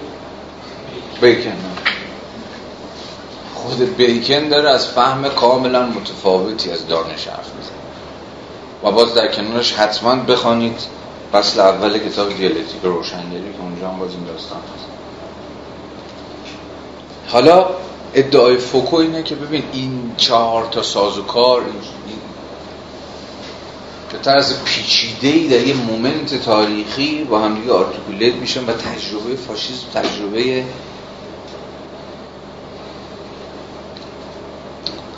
نهایی شدن یا به حد نهایی رسیدن extreme شدن این سازوکارهای چهارگانه است که چنان که الان همین داریم صحبت راجعش می‌کنیم خیلی قبل از فاشیسم وجود داشت. فاشیسم اینها رو با هم چفت و بست کرد و تبدیلش کرد به توتالیتی به تمامیت همگن. که درش دولت بزرگ و اقتصاد حمایتی و مداخله گرایی سیاسی اجتماعی با الگوی مهندسی جامعه هم نشین شدن. و اینجاست که باز به یکی دیگه از تزهای مهم نولیبرال ها می‌رسیم. و اون مثلا تز کسی مثل هایک که فاشیزم مثلا می‌دونید چی بود؟ ما یک داریم نگاه اصلا فاشیزم از دل سوسیالیسم در مقاله حتما آب دستتونه اگه امشب بذارید زمین و اون فصل ریشه های سوسیالیستی نازیست رو در کتاب همین راه بردگیش که نسخه پی دی هم دارید رو بخونید. خیلی مقاله مهمیه. مثلا اسم مقاله گویاست دیگه. همه حرفی که لازم باشه بزنیم خود عنوان مقاله داره میگه ریشه های سوسیالیستی نازیست. یعنی داره میگه ببین این تجربه نازیست ریشه تو خود سوسیالیسمه خود سوسیالیستا بودن که ایده دولت بزرگ ایده که باید در جامعه مداخله کرد که لیبرس پیف پیف اخ اخ ایده مهندسی کردن همه اینها رو همین چهار تا سازوکاری که گفتیم مثلا تو خود تبار اصلیش رو می‌تونیم در همه جریان سوسیالیستی پیدا بکنیم. به این معنا فاشیزم چیزی جز جناح چپ سوسیالیسم نیست. یا به تعبیری جناح راست سوسیالیسم نیست یا به تعبیری که خیلی گویاست. نازیسم آلمان اسم حزبش چیه؟ ناسیونال سوسیالیزم. یعنی همون سوسیالیزمی در چارچوب ملی. شما سوسیالیسم ببرید در چارچوب ملی میشه فاشیسم سوسیالیسم حالا جناح چپ سوسیالیسم انترناسیونالیسته. بنابراین علیه پروژه ملتگرایی و همین ناسیونالیسم و این هاست و به واسطه این از یه سری از تناقضات درونی فاشیسم در امان میمونه ولی در دیگر حوزه ها در امهاتش همون حرفایی رو می‌زنه که سوسیالیستا هم دارن می‌زنن. بنابراین تصادفی نیست که خیلی از سوسیالیستا فاشیست شدن. خود موسولینی. خود موسولینی می‌دونی جوری سوسیالیست ایتالیا بود یا مثلا دیگه کی؟ سورل خیلی خیلی زیاد خیلی زیاد. سوسیالیستایی که یکم که حلشون دادید شدن فاشیست. درست اینو هزار سیاسی خسم هم دیگه می‌خوان سر بتن هم دیگه فاشیستا اولین جریانایی که با خاک یکسان کردن بعد از اینکه قدرت گرفتن چه در ایتالیا چه در آلمان جریانات دست چپی بود دیگه. حالا چه مثلا حزب سوسیال دموکرات و حزب کمونیست در آلمان چه حزب کمونیست مثلا در ایتالیا و غیره و غیره. بله آقای موسولینی هم چشش به گرامیشی افتاده بود گفت تو آقا مغز برای 20 سال خاموش کنه. جمله معروفش دید یه بار هم دیگه دیدن دیگه. چون گرامشی نماینده مجلس شده بود و موسولینی هم نماینده مجلس بود. حتی یه بار دیالوگ چیز دارن با هم دیگه. دیالوگ face to face با هم دارن متن دیالوگش هم هست. یعنی می‌دونیم چی گفتن موسولینی با هم دیگه ولی از لحاظ سیاسی اینا خصم هم دیگه ولی تبار تاریخیش مشترک. اونا هم دست روی سوسیالیستا دست رو همون مفاهیم می‌زنن که بعدا برای فاشیستا هم جدی شده. این همین چهار تا که ازش حرف زدیم. مثلا ایده مهندسی جامعه رو هم پای با فاشیستا سوسیالیستا هم دارن دیگه. جامعه نه به خودش رها کرد. سوسیالیستا اینجوری فکر نمی‌کنن که. بله جامعه رو تو کاملا باید ارگانیزه کرد. و اتفاقا اتفاق دولت. اونجا هم دولت بزرگه هم دولت بزرگه. اونجا هم لیبرالیسم خصم هم لیبرالیسم خصم به کسی مثل اشمیت های ها وقتی دارن بررسی می‌کنن خصوصا تو آلمان توجه نمی‌کنن به اندیشه های میزس که یه جاهای تقابل داره با اون میراث لیبرال. ولی نمیشه هم راستا و هم داستان با چپ سوسیالیسم دونستش. کیو؟ اشمیت رو. حالا نکته بامزه می‌دونی چیه؟ نکته بامزه اینه که کارل اشمیت اتفاقا خیلی با مارکسیسم همدله. خیلی با مارکسیسم همدله. هر چقدر که لیبرالیسم می‌زنه حالا الان محل بحثمون نیستش اینجا. خصم اصلی پروژه سیاسی کارل اشمیت چیه؟ که آقا لیبرالیسم نفت کن.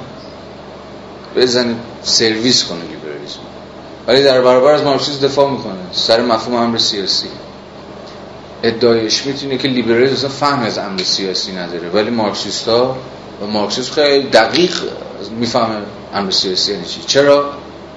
امر سیاسی چیه تو اشمیت تقابل کیو کیه؟ دوست این تقابل دوست و دشمن که اساس امر سیاسی رو می‌سازه میگه لیبرالیسم از این اصلا تصوری نداره. چرا؟ چون لیبرالیسم بیت سادهش کنه دیگه همه دوره همین دیگه. نه دوستی وجود داره نه دشمنی. از اکثر چیزی که وجود داره رقبای اقتصادی هم. با هم یه رقابتی می‌کنن در اون چارچوب های حقوقی. کسی دوست کسی کسی دشمن کسی به معنی سیاسی نیستش. جامعه یه کل واحده. فهم لیبرالیستی از جامعه یه کل واحد که افراد درون چارچوب های حقوقی با هم دیگه رقابت مشروع دارن. ولی تو مارکسیسم شما چی دارید؟ شما اصلا در مارکسیسم ایده جامعه ندارید. از هول دارید؟ جامعه اصلا کل وجود نداره. جامعه از همون لحظه آغاز خودش شکاف خورده است. همون لحظه اول شما تقابل دوست دشمن دارید در مارکسیسم بورژواها در برابر پرولتارا به این معنا مارکسی به معنای اشمیتی مارکسیزم از اساس از همون لحظه آغاز سیاسیه. و به این معنا تو اشمیت خیلی همدلی با پروژه مارکسیسم مارکسیستا به معنی دقیق کلمه می‌فهمن اهمیت سیاست رو. بذار دقیق تر بگیم امر سیاسی رو. ولی لیبرال ها نه خیلی بیشتر از این می‌شود حرف زد اتفاقا سر های اگر نه پیوند هم باز کلمه سنگینی باشه قرابت های آقای اشمیت با پروژه مارکسیسم. ولی در محل بحث نیست. ولی بحثی که باز داریم می‌کنیم فراتر از یه فیگور و یه چهره است. تبار تاریخی دو تا جریان به مسابقه جریاناتی که در نهایت می‌رسن به چی؟ در یه جمله اگر بخوایم بگیم دولت های مداخله گر دولت های بزرگ. که به این معنا میشن خسم قسم خورده. هر شکلی از تفکر لیبرال هر تفکر لیبرال باید فکر بکنه که چجوری باید از خودش رو از میراث شوم دولت در اندیشه راست و چپ یعنی در اندیشه سوسیالیستی و در اندیشه فاشیستی خلاص بکنه. این مستلزم چه ساز و کارهایی مستلزم چه فهم متفاوتیه برای در واقع فاصله گرفتن از میراث دولت بزرگ. که چنانچه گفتیم در دو تا جریانی که می‌خوان سر بتن همدیگه نباشه اما مشترک. این برای بار اول هم نیست که دو تا جریانی که لحاظ سیاسی همدیگه رو با تیر می‌زنن گاهی در سطوح discursive به شدت به هم قرض میدن. این مثالش رو بزن خودت در ایران. کیا و کیا به هم قرض میدن با اینکه دهن هم رو صاف می‌کنن.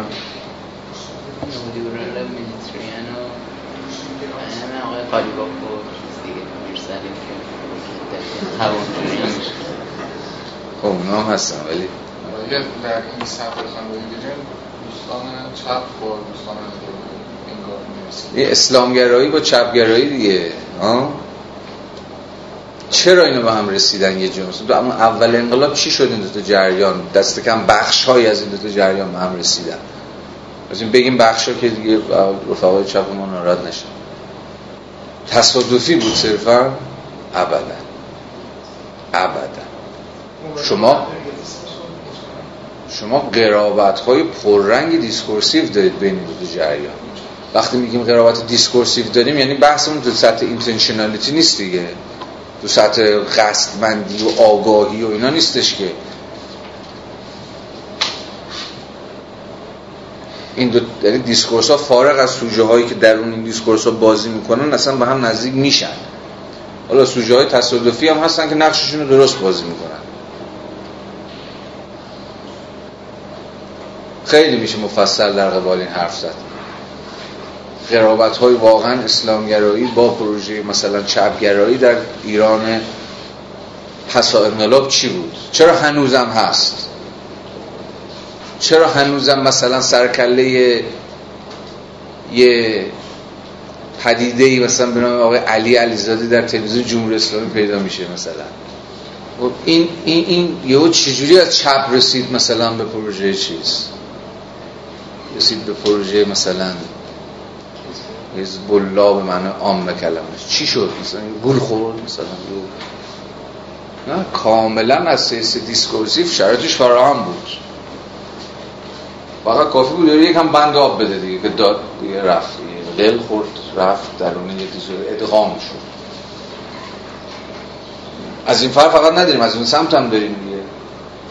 یعنی فقط از چپ نبود مثلا رفتن از اون برم اومدن چرا لاست می‌زنن انقدر اسلامگرها با دیسکورس های چپ با متفکرین چپ؟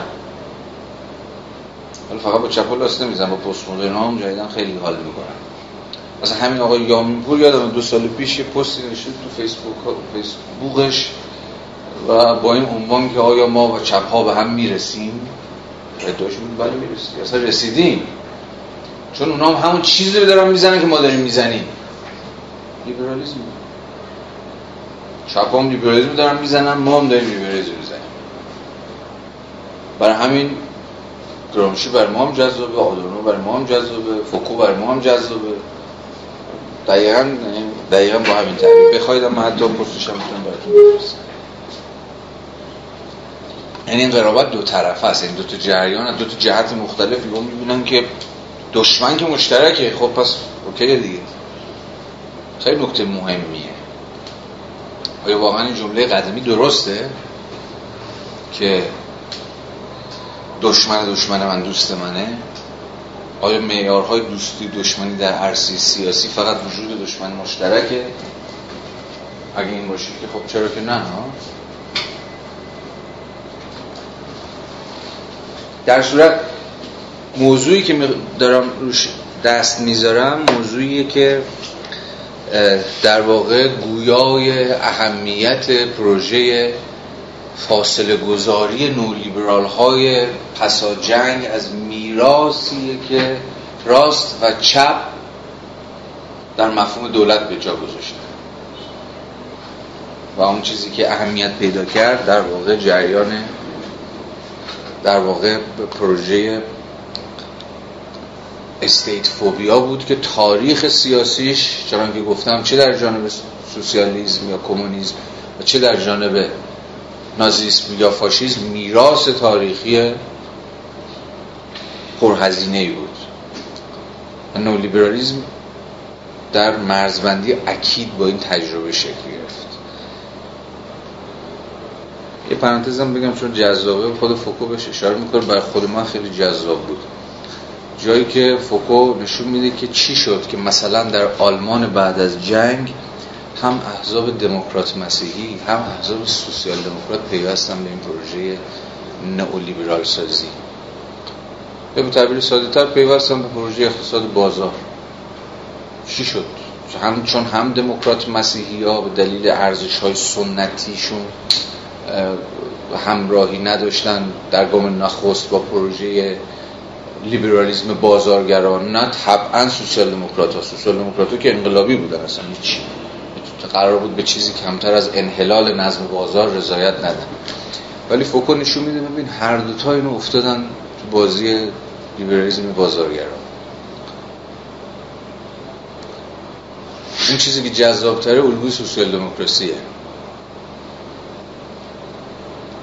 می‌تونید حدس بزنید چی شد که سوسیال دموکراسی آلمان به مسابقه جریان چپ تیر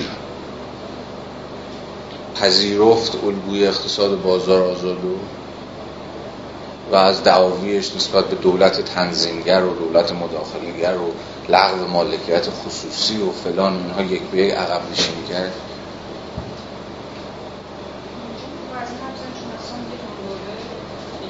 دولت نمی‌تونست وجود داشته باشه نمی‌تونست مشروعیت پیدا بکنه مگر اینکه تن می‌داد به عملکرد اقتصادی آزاد چرا نمی‌تونست مشروعیت پیدا کنه؟ چی وحی منزل مگه بود؟ خودش اینجوری روایت یعنی دیگه در واقع مشروعیت دولت و عملکرد اقتصادیش بود که تعیین می‌کرد و نه بالعکس یعنی اقتصاد از پس دولت نمیومد دولت بود که از پس اقتصاد و سوسیال دموکراسی که براش ماجرا دولت جدی بود نمی‌تونست تن نده به دولتی که اقتصاد تعیینش عمل کرده حالا روایت چون وقت نداریم روایت فوکو یکم اینجوریه ولی دقیق یه مقداری دقایقش فرق می‌کنه باش به یه تعبیری سرنوشت سوسیال دموکراسی آلمان سرنوشت هر حزب اصلاح طلبه حزب اصلاح طلبی که می‌خواد یه چیزی رو تغییر بده و در این حال باید یه چیزا رو بپذیره تا بتونه چیزی که می‌خواد تغییر بده رو تغییر بده. حرف فوکو اینه که ببیشه بعد از جنگ جمهوری که بعد از جنگ در آلمان شکل گرفت با قانون اساسی آلمان در واقع پس از جنگ مشخصا یک قانون اساسی بود مبتنی بر اقتصاد سرمایه‌داری بازارگران یعنی پذیرفته بود چارچوب های سرمایه داری رو و این بود چارچوب قانون اساسی اصلا constitution بر محور پذیرش سرمایه داری بازار شکل گرفت. حالا در دل این قانون اساسی اساسا چه بازی می‌تونست برای یک حزب سوسیال دموکراتی که توی مانیفستش لغو مالکیت خصوصی امهای اقتصاد بازار جز اصول اساسا وجود داشته باشه؟ یعنی سوسیال دموکرات ها نمی‌تونستن درون چارچوب حقوقی مسرح آلمان بعد از جنگ اصلا تبدیل بشن به بازیگر سیاسی. به این دلیل سیاسی و اقتصادی روشن که خود قانون اساسی قبول نداشتن. یعنی مانیفست حزب با constitution کشور در تعارض بود و این عملا امکان هر شکلی از بازی سیاسی رو سلب کرده بود به سوسیال. بنابراین به مثابه تاکتیک سیاسی اینا پذیرفتن که مانیفست خودشون رو تغییر بدن. و بگن آقا ما احترام می‌ذاریم به چارچوب قانون اساسی یعنی به مالکیت یعنی به بازار. حالا یه سری تبصره هم گذاشتن دیگه. حالا به شرطی که مالیات خصوصی مثلا به نابرابری ها منجر نشه به شرطی با سرمایه داری اوکی که به یه نظم اقتصادی منصفانه مثلا منجر بشه و غیره و غیره. خود فوکو هم میگه که اینا برای خالی نبودن عریضه بود دیگه. مهم بود که شما اونجا بنده رو آب دادی. حالا یه سری تبصره و اما و اگر هم هست برای اینکه بگیم ما هنوز مثلا آرمان های خودمون رو مثلا فراموش نکردیم. هر حزب رفرمیستی ناگزیر از این آیا به نظر شما عقب نشینی نیست؟ باید اصلا رفرمیزم چجوری به مسابقه رفرمیزم قابل تعریفه؟ اسمش شروع شده یعنی شما چارچوبای حقوقی موجود رو به سراحت بپذید قبول کنید که درون چارچوب بازی می‌کنید ولا چیزی هم می‌خواید تغییر بدید اوکی ولی درون همین نظم حقوقی.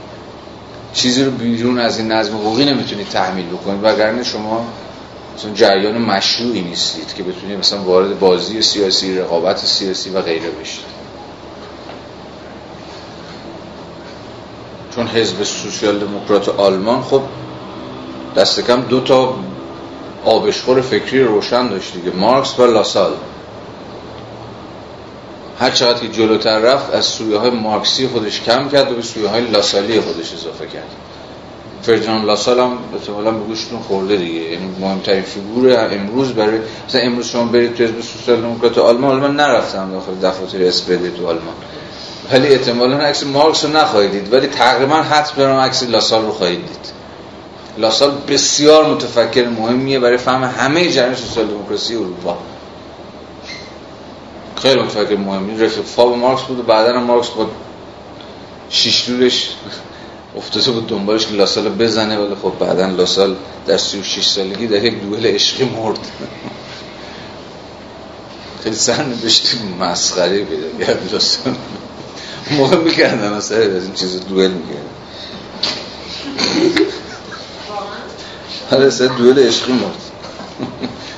مثلا در اوج چیزش دید در اوج رهبت نه شوخی چرا؟ جدی؟ آها شکوفایی. شکوفایی؟ آره. ولی راستار بسیار متفکر مهمیه. و باز از اون کتابایی که علاوه کتاب که نیست جستارهایی که آب دستتون زمین باد بذارید. آب دستتون زمین بخونید مقاله بسیار مهم مارکس به نام نقد برنامه گوتا. این یکی رو به خاطر من بخونید.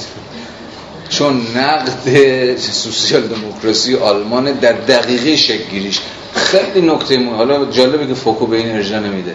ولی مارکس تو 1875 می‌دونید آخرین متن منسجم مارکس دیگه. مارکس بعد از اون تو 8 سال پایانی عمرش دیگه متن منسجم یادداشت نوشت. نوت نوشت.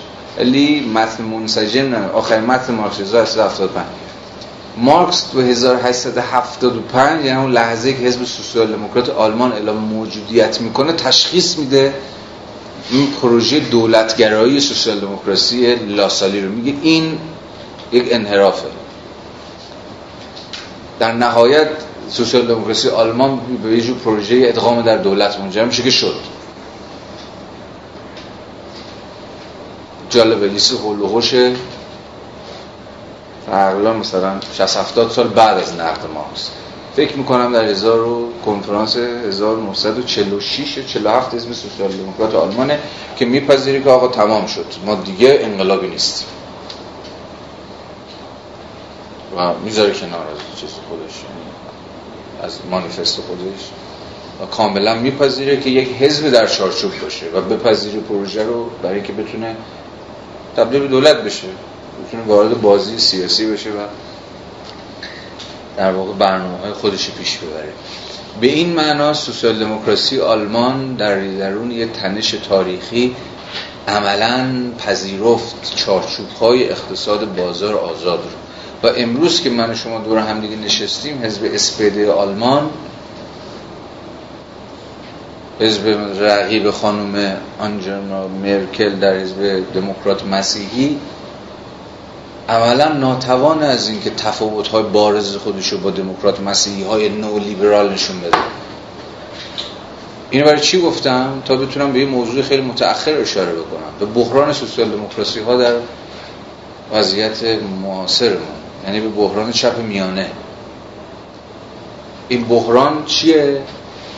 بحران ناتوانی از تمایز گذاریشونه با احزاب لیبرال با پروژه های بازار آزادی گرچه هنوز تمایزهایی رو در سطوح فرهنگی و اجتماعی و اینا تا یه حدی حفظ کردن تا حدی. ولی در بسیار از برنامه اقتصادی خیلی دشواره که شما تفاوت احزاب چپ میانه رو مثل همین سوسیال دموکرات آلمان رو یا از اون دیگه بارستر رو دیگه فاجعه بارتر حزب سوسیالیست فرانسه رو با رقبای دست راستیشون با لیبرال ها تشخیص بدید. به مثال متأخرتر بزنم که براتون روشنتر میشه. تجربه حزب سوسیالیست فرانسه رو که به خاطر دارید دیگه پنج سال پیش با یه آب و تابی آقای اولاند اولاند رأی برد سارکوزی رو شکست داد و حزب سوسیالیست فرانسه مثلا این حزب چپ دوباره بعد از 20 سال. آره دیگه تقریبا این 20 سال بعد از فرانسوا میتران به قدرت رسید. اما این حزب به اصطلاح چپگرا در طول پنج سال خودش بدترین برنامه های ضد چپگرایانه مدافع بازار آزادی رو تصویب کرد.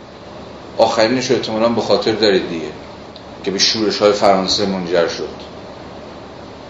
تغییر قانونکار فرانسه. تغییر قانونکار فرانسه که خیلی شبیه هم تغییر قانونکاری بود که ما داشتیم.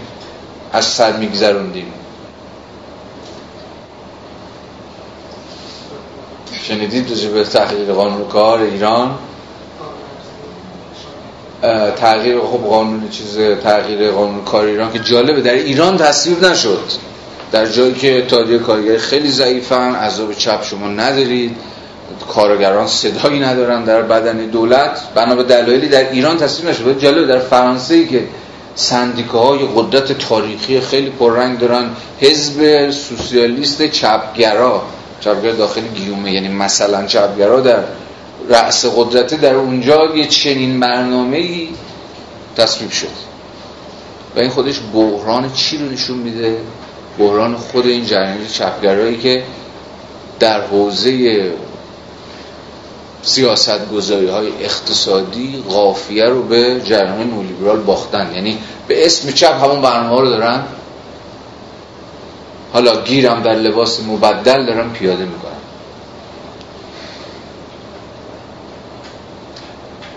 و برای همینه که فضا برای جریان به اصطلاح چپ رادیکال در این کشورها باز شده دیگه. مثلا از حزب سیریزا در یونان عملا در برابر کدوم جریان قرار گرفت؟ حزب سوسیال دموکرات یونان. گردش به راستی که این حزب داشت مثلا حزب سیریزا واسه جریان چپ رادیکالی مطرح شد. در صورتی که اصلا پروژه مثلا حزب سیریزا در یونان یا پودموس در اسپانیا یا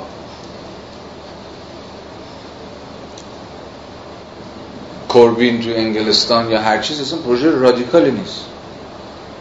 همون پروژه های سوسیال دموکراسی 60 70 سال پیشه قبل از گردش به راستش. قبل از این داستان هایی که الان داریم صحبت می‌کنیم پذیرش و تن دادن به قاعده بازی نولیبرال. شما برنامه مثلا کوربین رو ببینید هیچ کدوم فکر نمی‌کنید انقلابی الان قراره مثلا در انگلستان رخ بده. یا آقای مثلا سندرز رو ببینید هیچ کدومتون فکر نمی‌کنید که با یک پیرمرد انقلابی سر کار دارید که. ایزن بقیه اعضاب چپ جدیدی که الان در اروپا شکل گرفتن. همشون الگوهای در واقع سیاست هایی رو برنامه هایی رو دارن دنبال می‌کنن که خیلی برنامه و سیاست های کلاسیکیه. یعنی کاملا به گوش جامعه به یک معنا آشناست. اینا رو سی چل سال پیش قبل موج نولیبرال سازی داشتن میشنیدن. به این معنا چپ جدید در اروپا عملا چیه؟ بیش از اینکه برگردیم به سه جلسه پیش ما. بیش از اینکه الگوی سیاسیش مارکسی باشه پولانیاییه. یعنی چی؟ یعنی بیش از اون که طبقه کار یعنی سیاست مبتنی بر احیای خصلت خصلت سیاسی و انقلابی طبقه کارگر باشه احیای سیاست های کنترل و مهار بازاره نه بیشتر. اونم نه فقط از جانب طبقه کارگر بلکه از جانب جامعه مسابقه کل. یعنی دوباره مطالبه این که آقا دولت یه وظایفی داره در قبال آموزش دولت یک وظایفی داره در قبال حمل و نقل عمومی دولت یک وظایفی داره در قبال بهداشت و درمان و غیر و غیر احیای این سازوکارهایی که یه مقداری جلوی دست و پای سرمایه رو که دیگه بیمهار شده به اتکای امواج 20 30 سال اخیر نولیبرالیسم می‌خواد اینو جلوی این دست و پاشو بگیره جمعش بکنه. برای یادتونه که بحث که داشت اون جلسه ای که راجع پولانی بود با این سوال ختم می‌کردیم که مارکس یا پولانی در وضعیت معاصر کدوم یک از اینها این جنبش های سیاسی اجتماعی که اخیرا ما در کشورهای مختلف داریم دنبال می‌کنیم و رگه های خیلی ضعیفش رو در ایران هم داریم رو مارکسی می‌تونیم بفهمیم یا پولانیایی می‌تونیم بفهمیم؟ حالا من یه بشه تصادفی و جوابشم بسیارم بزنم. خودم دادم. من فکر می‌کنم ما درون الان یه جور پارادایم فکر پارادایم سیاسی پولانیایی هستیم. جنبش های اجتماعی مخالف لیبرالیزم ولی نه لزوما مخالف بنیادین سرمایه داری بلکه در راستای مهار کردن حالا دموکراتیک یا شبه دموکراتیک سرمایه.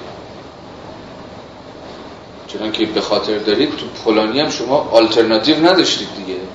آلترناتیوی در برابر سرمایه داری داشتید مگه؟ پولانی اصلا از این حرف نمی‌زد که آلترناتیو من در برابر مثلا سرمایه داری چی؟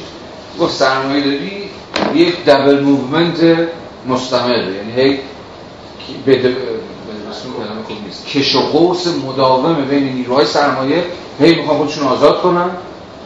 با نیروهای جامعه که هی می‌خوان سرمایه رو محدود و مهار رو کنترل کنن. کجا این بازی پایان میپذیره؟ فلانی. پایانی برای شما نمی‌ذاره یه آلترناتیوی او نداره و به این معنا مارکسیست نیستش. یعنی خب به شدت متاثر از پروژه مارکسی اما کسی که وسوسه نشده بگه ما آقای فلانی مارکسیست.